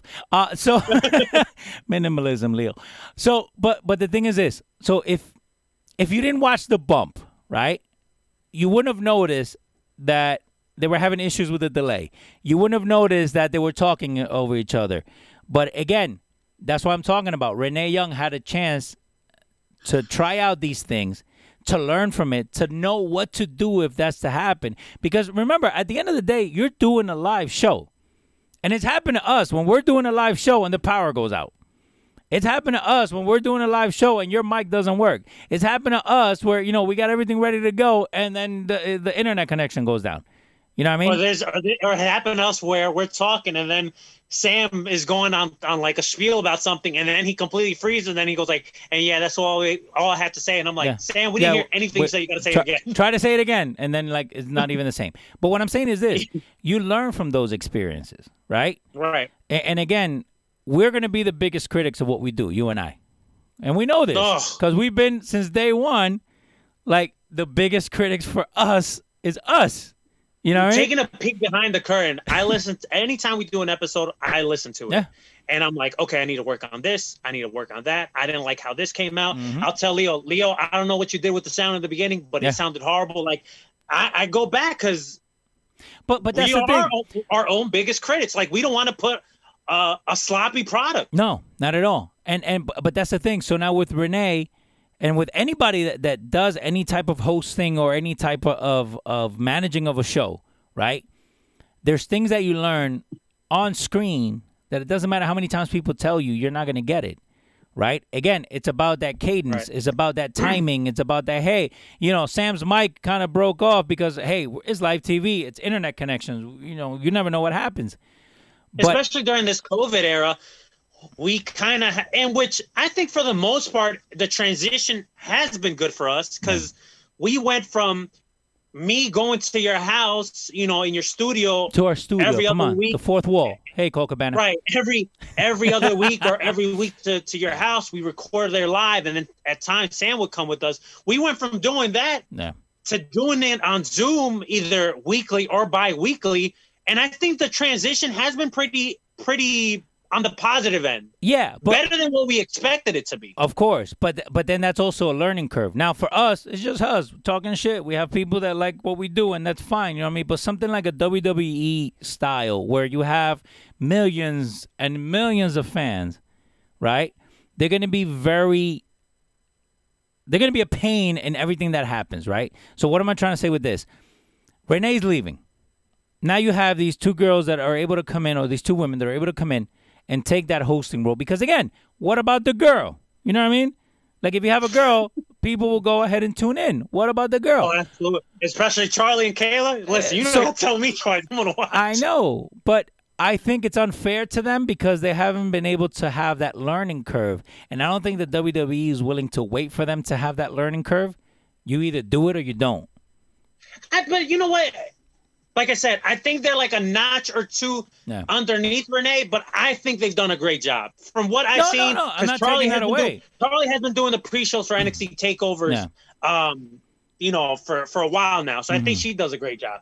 Kayla has definitely transitioned, not only just a backstage uh, interviewer, Mhm. but obviously she does the bump. Now she's doing talking smack. So she she's evolving as a mm. as a on air role. Yeah. So I think I think they'll be fine. I, I personally think they'll be fine. By the way, total side note, and I just noticed this now. Your backdrop and my drop, uh, backdrop are awesome because that shows, hey, you like wrestling and football. Mine's like, hey, I like wrestling and soccer. Just saying, it's something that I looked at And, right and then and then when Sam's on the show, oh, he's just like Funko Pop.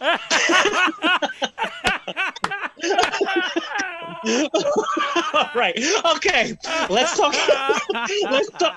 All right. Let's talk about AEW, bro, because there's some things that we need to talk about AEW. So, remember Dale. the last episode we did? yeah, Uh, we we talked about there were some spoilers that leaked out yes. about uh, Saturday's episode of Dynamite. Remember, Mhm. we got Dynamite on Saturday, and they went semi head to head with Takeover. yes. So one of the the biggest news, uh, I wouldn't even call it a tidbit. It's just the, the main event was Brodie Lee destroying Cody and Mhm. beating him beating him for the TNT championship. Like he dominated. And then they did this story where uh, the Dark Order pretty much took took out uh, the Nightmare family and Yeah. Cody got taken out with you know in a stretcher or whatever, right? So initially when these spoilers came out, there was a, a lot of a false information that got leaked out. The one of the rumors was yes, Brodie Lee won the TNT championship, but um Eric Rowan made his debut and helped Mhm. Brodie Lee win the championship. That was one of the initial rumors, and then there was other nonsense that that uh, rumored. Some were true, some weren't. Yeah, yeah. Uh, these spoilers that got leaked out, right? So initially, when I came across it, and listen, I don't search for spoilers, but you have these assholes sometimes online that they won't even give you like the spoiler alert type thing, and they just put it there, and I'm like, what the fuck is this garbage, right? So initially, I was like kind of upset because I'm like, what the fuck? Why are you hiring these ex WWE guys? Like, we Yeah. can't do this. So Brodie Lee picks up a big win. He captures the TNT championship. And I kind of had mixed feelings about it initially. Why? Because the TNT championship is a secondary title, right? Cody has been building this championship, and it's like, while I like Brodie Lee, I like the guy. It's like now you're putting the title once again Mhm. on an ex WWE guy, Yeah. which it's I think that's a, an issue AEW has. But seeing how things has progressed, watching Dynamite this week, seeing how the Dark Order as a unit has made a big turnaround, and now we come to find out that the reason why they wrote Cody out of Mhm. the story was because he's going to be uh, filming this show called Heels with Stephen Amell. Yes. I, I think it was the right call. I think it was the right call uh, putting it on Brodie Lee, but I don't want to see this continue. Meaning, we can't put these titles always on ex WWE guys. Meaning, am I cool with Brodie Lee being the TNT champion? Absolutely. But I kind of would have liked to see maybe Scorpio Sky be the guy that defeated Yes. Cody. And then Brodie Lee comes out of nowhere. Maybe Scorpio Sky makes an open challenge like at All Out, and Brodie Lee demolishes Scorpio Sky. And then you have Scorpio Sky like, wow, you took this moment away from the guy. Now Scorpio Sky's in the chase. Mhm. Like I, I would have liked that a little bit more, but I'm okay with it. Uh, like I said, I, I think that's one of the issues AEW has is always depending on the ex WWE guy. Same. But I, I'm okay with the Brodie Lee uh, win. Uh, what do you think about Brodie Lee's win here? Uh, I kind of it's kind of like the same way what, what the way you see it, right? But my thing is this, right? And, and this has always been like my my thought process. You have to go with a with the two thirds rule. Now, what is the two thirds rule, right? if you take your title and you put it on every single ex WWE guy, then you're just a WWE light, right? And I think this was one of the things that TNA was able to do great at the beginning because you kind of did. Ha- up. Be- again, because you did have the kind of that two thirds rule where, yeah, an ex WWE guy would get it, but then you also had two new guys that your AJ Styles, your Samoa Joes, you know, your Christopher Daniels, that people not necessarily didn't know about, but you also had them win titles or had them get pushes, right? So what I'm saying in this, as a whole, right? If you're gonna have this TNT title for the year, right? Then okay, have ex WWE guys win it a couple of times, but then also have your homegrown talent win those titles. Even if it's, Right. Sammy Guevara, again, don't put it on just ex WWE guys. Don't feed into the machine where they're like, oh, you're just a WWE light. You know? Build these guys. Again, that's what that's what TNA did so great at the beginning. Even though you had Jeff Jarrett win the world title every other day, but in NXT in in uh, in the X division, you had ex WWE guys, but your your talent that you were growing there, you had them winning. Your tag titles, same thing. Again, it's the two thirds rule. If you're gonna push an ex WWE guy, then push two of you guys too. You know what I mean? Because then you don't want when you're looking at, you know, when you're looking at, at your little screen of the matches, you know, you don't want every single guy to be ex WWE. Because if if you look at it right now for the, that tag team gauntlet, the Natural Nightmares, the Young Bucks, which I have on screen, the Best Friends, and FTR, right there you have a one third rule because the only people that that have not been in the WWE are the Young Bucks, and then the guy that's with uh, Goldust. You know what I mean? So again, you don't want. I think I think I think uh Trent Trent was in the WWE, but not Chucky T. I don't think he was in the WWE. wasn't. Chucky T like developmental? I don't think so. Not that I know of. Okay. I don't remember him Well- being, but he could have been because there's a lot of people that were in developmental that we never seen. But, the, but Ever. uh, Luchasaurus. Uh, but again, just Right. you don't want you don't want to add fuel to the fire to let people have an argument to say that you're WWE light. You know what I mean? Well, listen, the WWE diehards, the the Ah, AEW haters that no matter the AEW haters that don't even watch the product, they're always gonna say like, "Oh, another ex WWE guy wins the title" or whatever they want to say. Mm-hmm. No, look, uh, AEW only signs ex WWE talent. Yeah. But Um, let's hope so. Let's hope so that that this Brodie Lee thing leads to, like you said, a Scorpio Sky going after it. You know what I mean? Like somebody having a, a collective. And I right. think No, let's not make Yeah. no mistake. The Dark Order as a as a unit, they they they had a big turnaround compared to what we were watching in November. Yes. When you had the the putty patrollers not even connecting with punches, Yeah. like during during that like chaotic melee. So now they did make a, a big turnaround. I think they're uh they're finally finding their niche, and some of the also vignettes we see on being the elite hmm on you know the the YouTube show. I, I think the Dark Order is definitely on a good place, and it's a it's a it's a big turnaround. And I am happy for Brodie Lee. I don't I don't want people to think I'm not happy for the guy. No. It's just uh, that that whole little stigma of ex WWE guys just getting opportunities and these stuff. I you know I don't want it to AEW to stand for that. That's Mhm. what I'm trying to say. Of course. Um, speaking of the elite, man, uh, the elite implodes, bro. Uh, we we talked about the gauntlet match just now, and Adam Page cost the Young Bucks Mhm. the opportunity that FTR ended up winning the the gauntlet match. So now they'll be facing Kenny Omega and Adam Page for the tag titles at All Out. Yep. Adam Page is now out of the elite. Um, the Young Bucks, they they let Adam Page have it. They called him a drunk. Uh, they said he's gone from the elite, and it's like now the elite is pretty much the core three. That's it. Like Yeah. the original three, the OG three. It's the Bucks and Kenny Omega. That's it. And based on what we've seen in previous previous episodes of AEW, Kenny Omega's kind of teasing the return of the cleaner. You know, the New Japan Kenny Omega Mhm. that that we once loved many many moons ago. So the elite to me, they they're they that that's it. I think they're done sooner rather than later. Uh, you know, Marty Scurll, he's not part of AEW, and now he has all No. this, you know, allegations Issues. out there. You know, we don't we don't know what's happening with him in Ring of Honor. Mhm. Uh, Cody Rhodes, let's be honest here. Uh, they didn't even come for the save. The, the there was no. elite members found. Uh, there were no nowhere to be found when they were getting attacked by the Dark Order. Right? There wasn't even an has Cody been part of the elite? Not really in recent months. Yeah. Adam Page is out, and now um, it, it looks like Kenny Omega might be the next one. What, what do you think about this? Well, and I think you don't want to take a storyline or take a group or take a faction that's the same thing and and run it into the ground. And I think that we were talking about the NWO before. I think that uh, the NWO NWO ran its course when you started separating the different groups and when you try to reinvent something. Like I think take the original hit, right? Take the original hit of you putting something out there that is polarizing, that is, you know, leading the the trend. But you can't be doing that 6 years from now. Right? Right. And I think with being the elite, it's ran its course in the sense of, yeah, it's okay because you, you further storylines in it.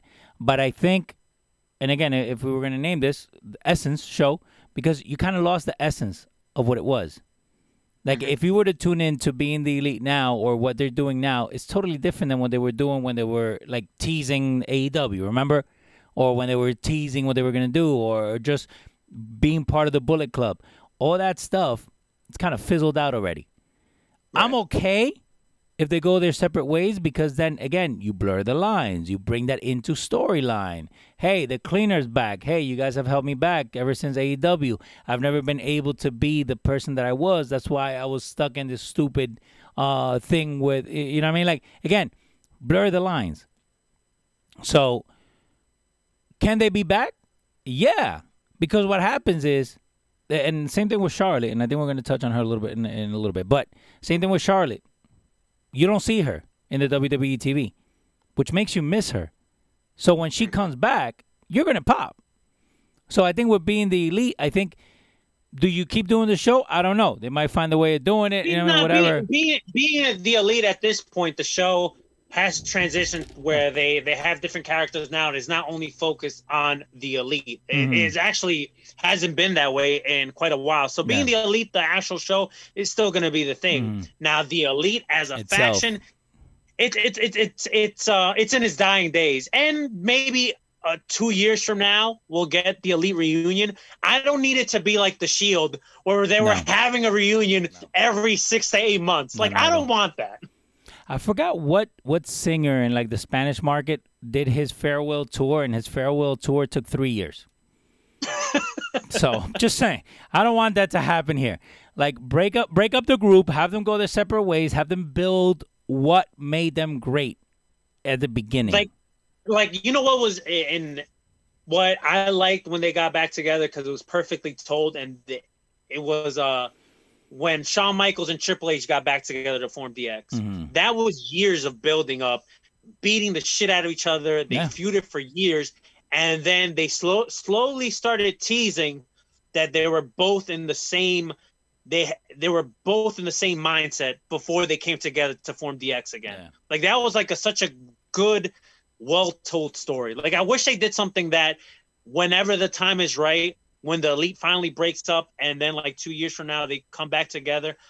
That's something I would like them to do. Like tell the story the right way. Yeah.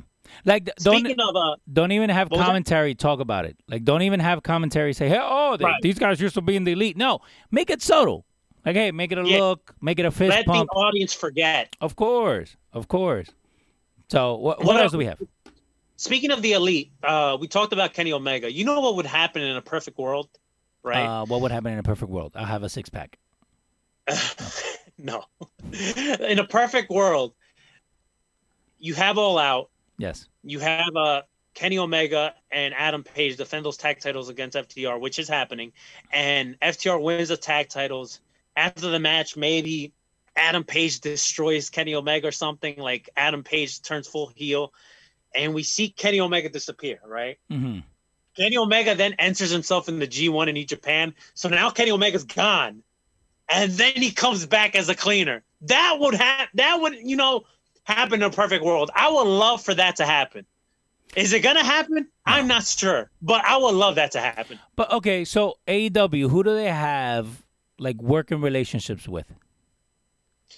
Well, I mean, I, I guess you could say they have a partnership now with NWA because uh, with Thunder Rosa doing all out Yeah. against uh, um, Hikaru Shida for the Mhm. women's championship.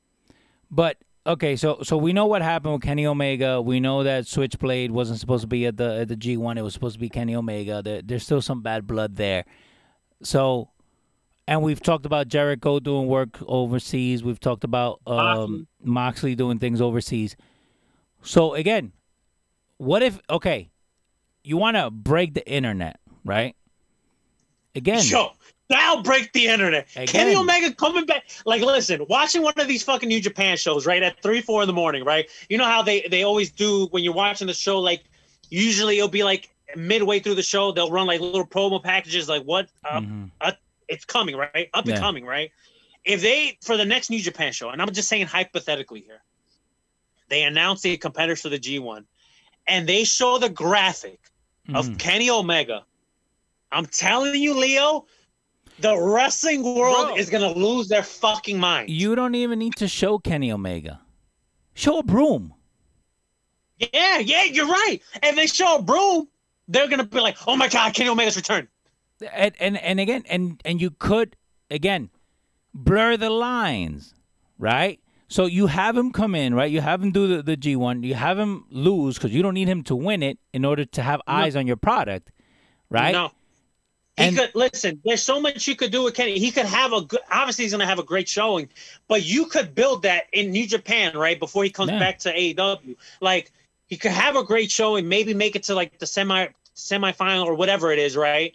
And then, based on who defeats him or whatever, you could build a feud for there for Wrestle Kingdom. yeah yeah because again you, you have that working relationship and and with everything that's going on again we've talked about it here where the kenny omega that we've seen in aew is not the kenny omega we saw in new japan No. not even close so Not It- saying that Kenny Omega's trash now. That's not what we're No, saying. It's no, just no. not the same. It's not the same okay performer. as as as a wrestling fan right we are very quick to say oh i don't like this right but the difference is is not how many times you say i don't like this it's how many times you say hey i like this i like what they're doing i like what they're trying I, you know what i mean and and i think that's what we always talk about here is like yeah we talk about WWE and AEW and what they do right and what they do wrong, right? But we talk about what they do wrong is because again, don't insult my intelligence. Like mm-hmm. I know what Kenny Omega could do. I know he can go. But I haven't seen that in AEW yet. Yeah. Yet. So now have that because you need that working relationship. You need to have that crossover stuff because again, you're trying to grow as AEW, you're trying to grow your global existence, right? New Japan would love to have Kenny Omega back. That is the Kenny Omega is like their Hulk Hogan. Listen, Kenny Omega, talk about like us out here in the States, like exploding if fucking Kenny Omega was to go back to New Japan to do the G1. But fucking the Japanese audience over there, Yeah. They lose their fucking minds. And fucking, you'll see women crying in the audience if Kenny Omega was to re- return to New Japan. But oh shit, I'm gonna cry. But a- at the end of the day, like, let's hope that they do it the right way, right? There's so And we're not saying it's gonna happen. We're just saying No. here. shit, that's like ninety percent of our shows. Uh, but but but that's the thing. Like, you have these people, and it kind of goes back to what I was saying before. You have these people that are they're very um they're very good at what they do. Let them experiment things. Let them try out things. You know what I mean? And just knowing that he's already established there, it's okay. I don't need to see him at AEW every week. Have him be away from our TV for a little bit, and then have him come back as the cleaner. You know, like a- again, it's how you storyline build it. Going back a little bit, Sami Zayn. I like what WWE did with Sami Zayn. The whole interaction that Sami Zayn had on SmackDown, with him showing up in front of Matt Hardy saying, "I never lost my title. I'm Yeah. here." With Yeah. Jeff, I'm sorry. Uh, and then the whole interaction that he had with with uh, Cesaro and Nakamura, that was great. Man, I'm hoping. I did a post yesterday. I'm hoping we get It's a- like a unification ladder match. It's on screen. That's that's what I'm hoping for. Uh, when it comes to Sami Zayn and Jeff Hardy, that's what I want. That's what I'm praying for. Yeah. Um, but we got to wait and see. But it is great seeing Sami Zayn back. Yeah, but but again, the way you bring him back into TV makes sense. You just don't have him show up in in a backstage, you know, promo. You know, if if you would have had the interaction with Cesaro and Nakamura come on screen before the Jeff Hardy thing, it wouldn't have had the same impact that it did when the roles were reversed. Right. You know what I mean? Right. Like again, the music hitting, him coming out, confronting the the the new Intercontinental Champion, you know, saying I didn't lose it. It would have had it had more of an impact, no pun intended, than I just think I think it's I just think it's amazing just seeing Sami Zayn walk around with the title too, because it's like in theory he he has he has a he has a case. He Yeah. never lost a title. Yeah. So a- again, we as wrestling fans, we want the best for the business because we know that wrestling was at its peak in our lifetime when you had competition. Yes, absolutely right. So and that's what we want. That's all we asked for. It's real to me. All right, let's let's wrap up, Leo. Let's uh we do have a pay per view next Saturday, All Out. Um, you know, and this is might be an unpopular opinion. Dale. All right. No, we, we can't But- we can't use that. That there's actually another group that does a show like that. We can't use on Okay, so this might not this this might sound a little bit negative, but I'm not trying to be negative. So we this is technically this is like the third incarnation of this paper because the first one was all in, yes. then we had all out, and this is the second all out. yeah. Technically, it's really all in, but you get what I'm trying to say. Yeah. yeah. I, I I feel like this card is good, but I kind of feel like it's a little bit underwhelming. All right, and, and I don't want to sound like I'm trashing it because I'm sure the show is going to be great, But, but I just think it's a little bit underwhelming compared to all out and all in. so My ha- opinion. have they announced what the matches are going to be yet? Yes, we're gonna we're gonna break them down right now. Dale. So, for for example, talk about underwhelming, right? So they did announce this week that there's gonna be a tag match. Okay, there's gonna be a tag match. By the Um, way, there's a there's a rugby anime called All Out. Just saying, just found that out today. okay. Uh, no, So I, there's a- I typed All Out and it says uh, All Out anime. So there you go. Just something we learned today. Go ahead. there's a tag match. I think it's, and I could be wrong here. And I, and if I'm wrong here, please correct me. I think there's a tag match. I think it's, it, it's either the best. I think it's the best friends and SCU, right? Okay. Versus the Young Bucks and Private Party. And I think the winners of this eight man tag then will face each other at All Out. Like a one on one. No, no, no. Like yeah, like a one on one tag match. Okay. So to me, like the Young Bucks, you know, they're they're faces of the AEW brand. hmm I don't know, man. I, I kind of feel like the Young Bucks should have a bigger role at this pay per view. So, like, I, I don't know. Just my opinion. I think they, they, you know, it's the Young Bucks. They're, they're, they're the one of the fa- they're two of the faces of the brand. I think they should have a, a, a bigger slot on this pay per view. I'm surprised. Well, don't get me wrong, I think Kenny Omega, Adam Page versus FTR is going to be an amazing match. hmm But I'm kind of surprised with the story they're telling that this didn't end up being a, a three way Yeah. with the Bucks being included in this. Well, the, uh, I'm looking right now on, on Wikipedia. Hey, thank you, Wikipedia. Uh, they have seven matches on the on the line here for All Out. Yeah, I'm looking at them right now. Yeah. And there's one uh, TBD versus TBD. Now, what is That's that? the match that I was telling you about. Yeah. So you don't know. That could be, you know what I mean? Like that could be last minute change. Like, hey, you know, uh, Cody comes out. Hey, you, you guys could be part of the match. I don't know. Well, not It could- Cody. It would be Tony in theory. Well, it could be. With a, with a, with a, with a ten thousand dollar check, uh, but at the end of the day, like you'll have them out there again. You're right. Just looking at the card, if you will, right? The only match that kind of stands out for me that I would want to watch, that I would be emotionally invested in, will be Moxley and MJF. No, I think that look, no. To me, Moxley and MJF is definitely you have you. We're all invested, and like I said, I'm not shitting on this card. Yeah. I think the card is good. I think the show is going to be good. AW puts out great product. You know, Mhm. even when we're not even interested in a match, we still are like, wow, that was a great match. That's not what I'm trying to say. What I'm trying to say is based on All In, which was the first show in theory Mhm. that that that pre-led AEW, and then we had All Out last year. I think this is kind of an underwhelming card. You know, you have this random um eight-man tag, which they they kind of that they made this tag match because of what the, the the the you know the little uh melee that we got on Dynamite, which is the Dark Order. We have Brodie Lee, Colt Cabana, which uh, they've been teasing Colt being part of the of the stable. Evil Uno, Evil Uno, and Stu Grayson versus Matt Cardona, Scorpio Sky, and the Natural Nightmares. Right? Yeah. Like this feels like a Dynamite match. It doesn't feel like a pay per view match. All right. Then you have the 20 man, then you have the 20 man Casino Battle Royal, which they've been having the ongoing gimmick, right? They've been doing this ongoing ongoing gimmick at their pay per views, right? You have Darby Allin, Lance Archer, Brian Cage, Ricky Starks, Pentagon, Rey Fenix, The Butcher, The Blade, Eddie Kingston, and then more to be determined, right? They're going to Mhm. announce more competitors, and I'm sure there's going to be some some surprise competitors in this match. But like DDP. Probably. Pentagon and Rey Fenix yeah.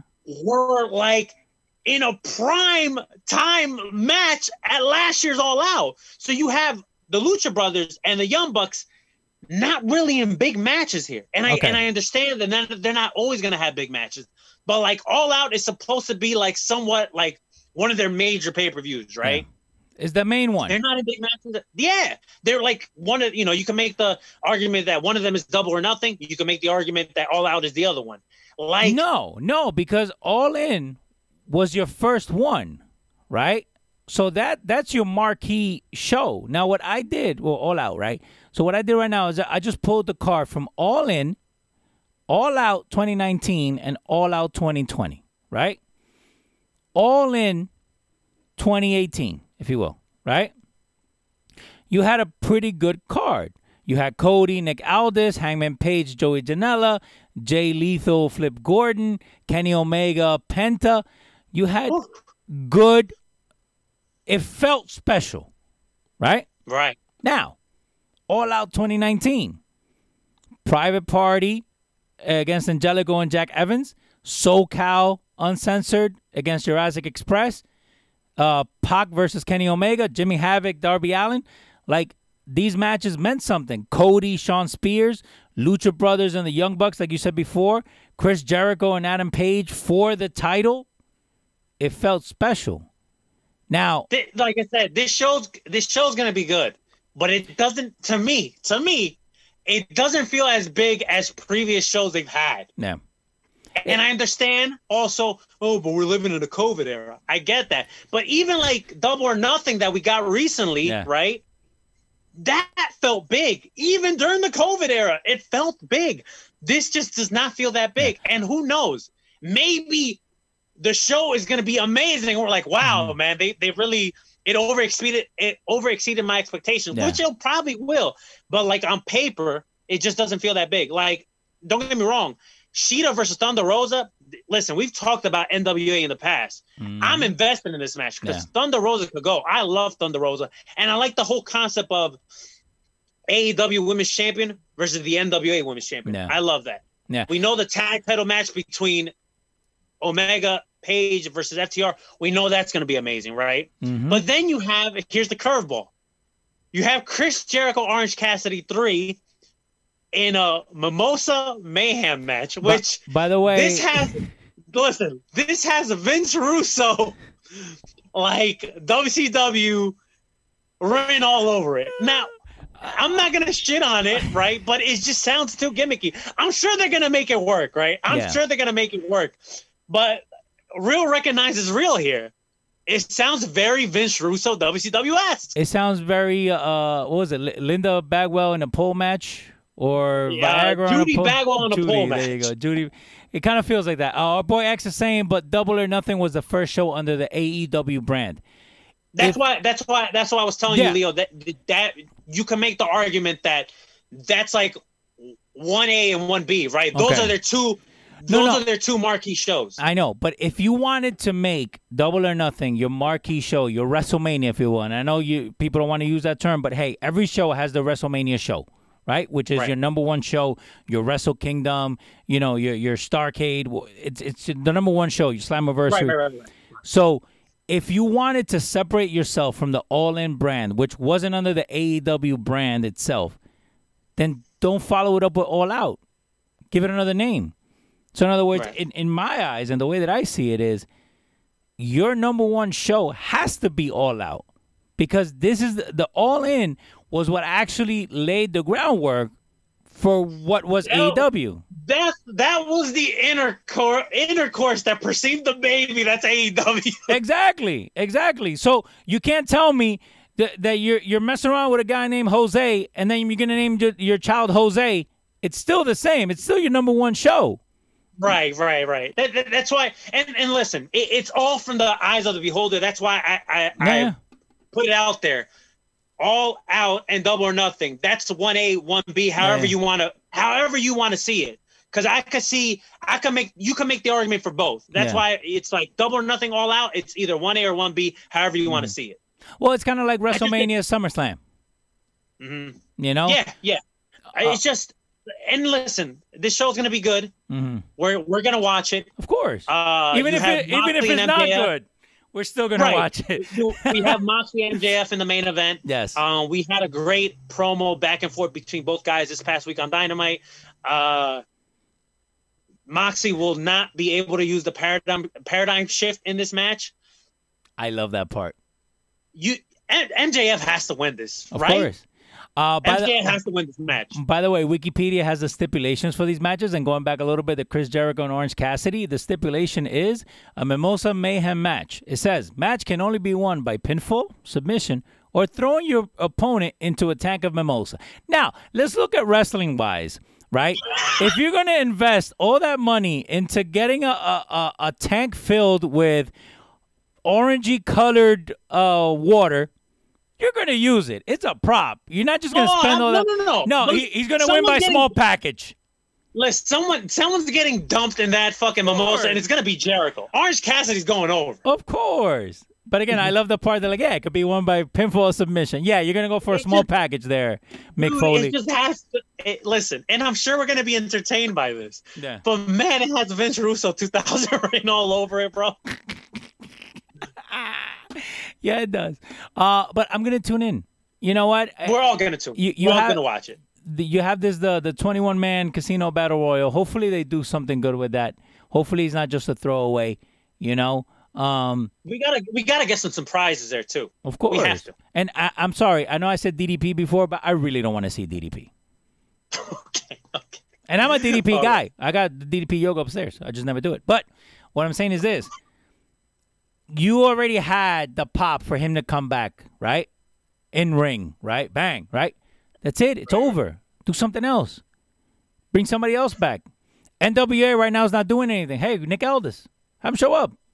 You know what I mean? Man, listen, you wanna I would love for Nick Aldis to be in this battle royal and win it. Right now, I, I will love it. right now. I think Nick, Nick Aldis to me, I think he's very underrated. I don't think people give him the credit that he deserves. Mhm. And I think he's done wonders for the NWA brand and that championship. when when you look at him, right? And and I know we're going all over the place, but I don't care. This is our show.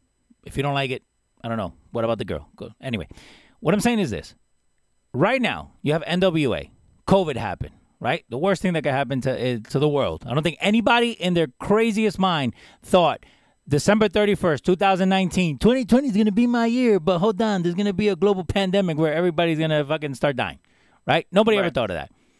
So the NWA right now is in a standstill, right? There's some things, oh, it might be sold, blah, blah, blah. Billy Corgan said, no, it's not going to be sold. But as a, as a business person, okay, if I can't run shows, I can still use my talent and I can still pay them and still have them be on TV. So again, that's where, hey, you're having all out. Let's try it out. You're trying to go to that to that second show that you're trying to do, AEW Dark. You're gonna need more star power, right? So use this opportunity to showcase some of the guys that you had on there. You know what I mean? So and and how do you do it? I mean, you're already doing it with Ricky Starks. You already brought him in, Sparks, Starks, whatever the fuck his name is. You You got Ricky Starks, Eddie Kingston was part of the NWA. Thunder Rosa. Thunder Rosa is coming in as the NWA Women's Champion. You know, it'll be champion So- versus champion. so you- AEW so you title will be know- on the line. you know, and again, conspiracy, everything's a work. Why would you have the NWA title even talked about, right? Or or or have her in that role if you don't want people talking about NWA? Again, there is a working relationship that maybe we're not privy to because hey, we're not at the C suite or higher or make checks for ten thousand dollars. Um but at least you know that there's talks. Right. So again, if you want to break the internet, because that's what everybody wants to do now. Let's break the internet, you know, wreck and leave. You should put break the internet in the back, fucking Roman Reigns. But what I'm saying is this: you want people talking. What's more talking than have Nick Aldis show up oh. with the 20 pounds I of gold? Dude, I would I would pop big. And then he just he, if he wins the battle royal, he cuts a scathing promo saying like he's not only the world's world's champion, but he wants more world championship and he goes after the AEW world title. That, that yo, that's money. Yeah. That's great. Of course, but That's but again, right. it's storytelling. Right. We forget about this. At the end of the day, wrestling is looked at as a carny, right? Wrestling is looked at as as a rotating circus, uh, you know, as as a traveling circus. But what people forget, you need to have good writing in order for that to happen. Whether the writing comes from writers, whether the writing comes from Vince McMahon, or whether the writing comes from Vince Russo. This you need to tell the story. Now the wrestlers could do it in the ring, but you also need to have a crescendo, a peak, you know, a drop, suspense. Again, blur the lines. I want to tune in. I'm gonna tune in. You're right. On paper, mm, I, there's nothing that jumps out other than again, do I really want to see Jericho and Cassidy in a mimosa match? No, I don't. It's You know? But again, so now imagine us that we love wrestling, right? right. that we're iffy about watching it. Imagine somebody that's like a casual fan. They're not gonna tune in for this shit. Oh, believe me, the the AEW haters are having a field day with this fucking match. So, but hey, aside from all that, it could be something that we need. So we're gonna tune in. We're gonna watch it. We're gonna Yeah, enjoy we're gonna it. Watch, listen, it might be one of the. It might be something where we're like, "Holy shit, yo, this is actually really Yeah. good." You know. Of course. But All right, that that that's Really? a that's a wrap, Leo. That is a wrap. my voice only cracked about 38 times, but I think I'm the only one that noticed. But it's okay though. Uh, and my and my Leo, what's energy the- drink is gone. So brought to you by Leo, Leo. what's your plugs in? Uh, just follow us everywhere at uh, well, Lucha Outsiders, uh, Show for Leo, and everything that we're doing. Uh, if you guys are doing a podcast, I know somebody is doing a podcast, a DJ, anybody, any person that is um, what's the word I'm looking for? Creative. We're looking for those people. We're looking to grow. Right now, we have about 25,000 people that have downloaded the Los Radio app. If you haven't downloaded, it, go and download it today. And it's not $9.99 like the WWE network. It's actually free. Uh, and tell your friends about it, man. We're uh, we're like the little engine that could. We're like ECW. Fuck that shit. We're ECW, baby. So there you go. Dub. That was it. All right, I got actually a, a, couple of plugs. Let me give Yeah. a shout out to A couple. our. Uh. Let me give a, shout out to our third man that's not here, Sammy Suplex. Uh, he'll be making his return in the coming weeks. Uh, I'll say he'll be making his return sooner rather than later. Let, Hopefully. us just put it that way. He's gonna be that surprise entrant. So when when we get him, it's gonna be a surprise to you guys. There you go. He'll, he'll he'll make his return. All right, We're, we're gonna we're gonna pop his music.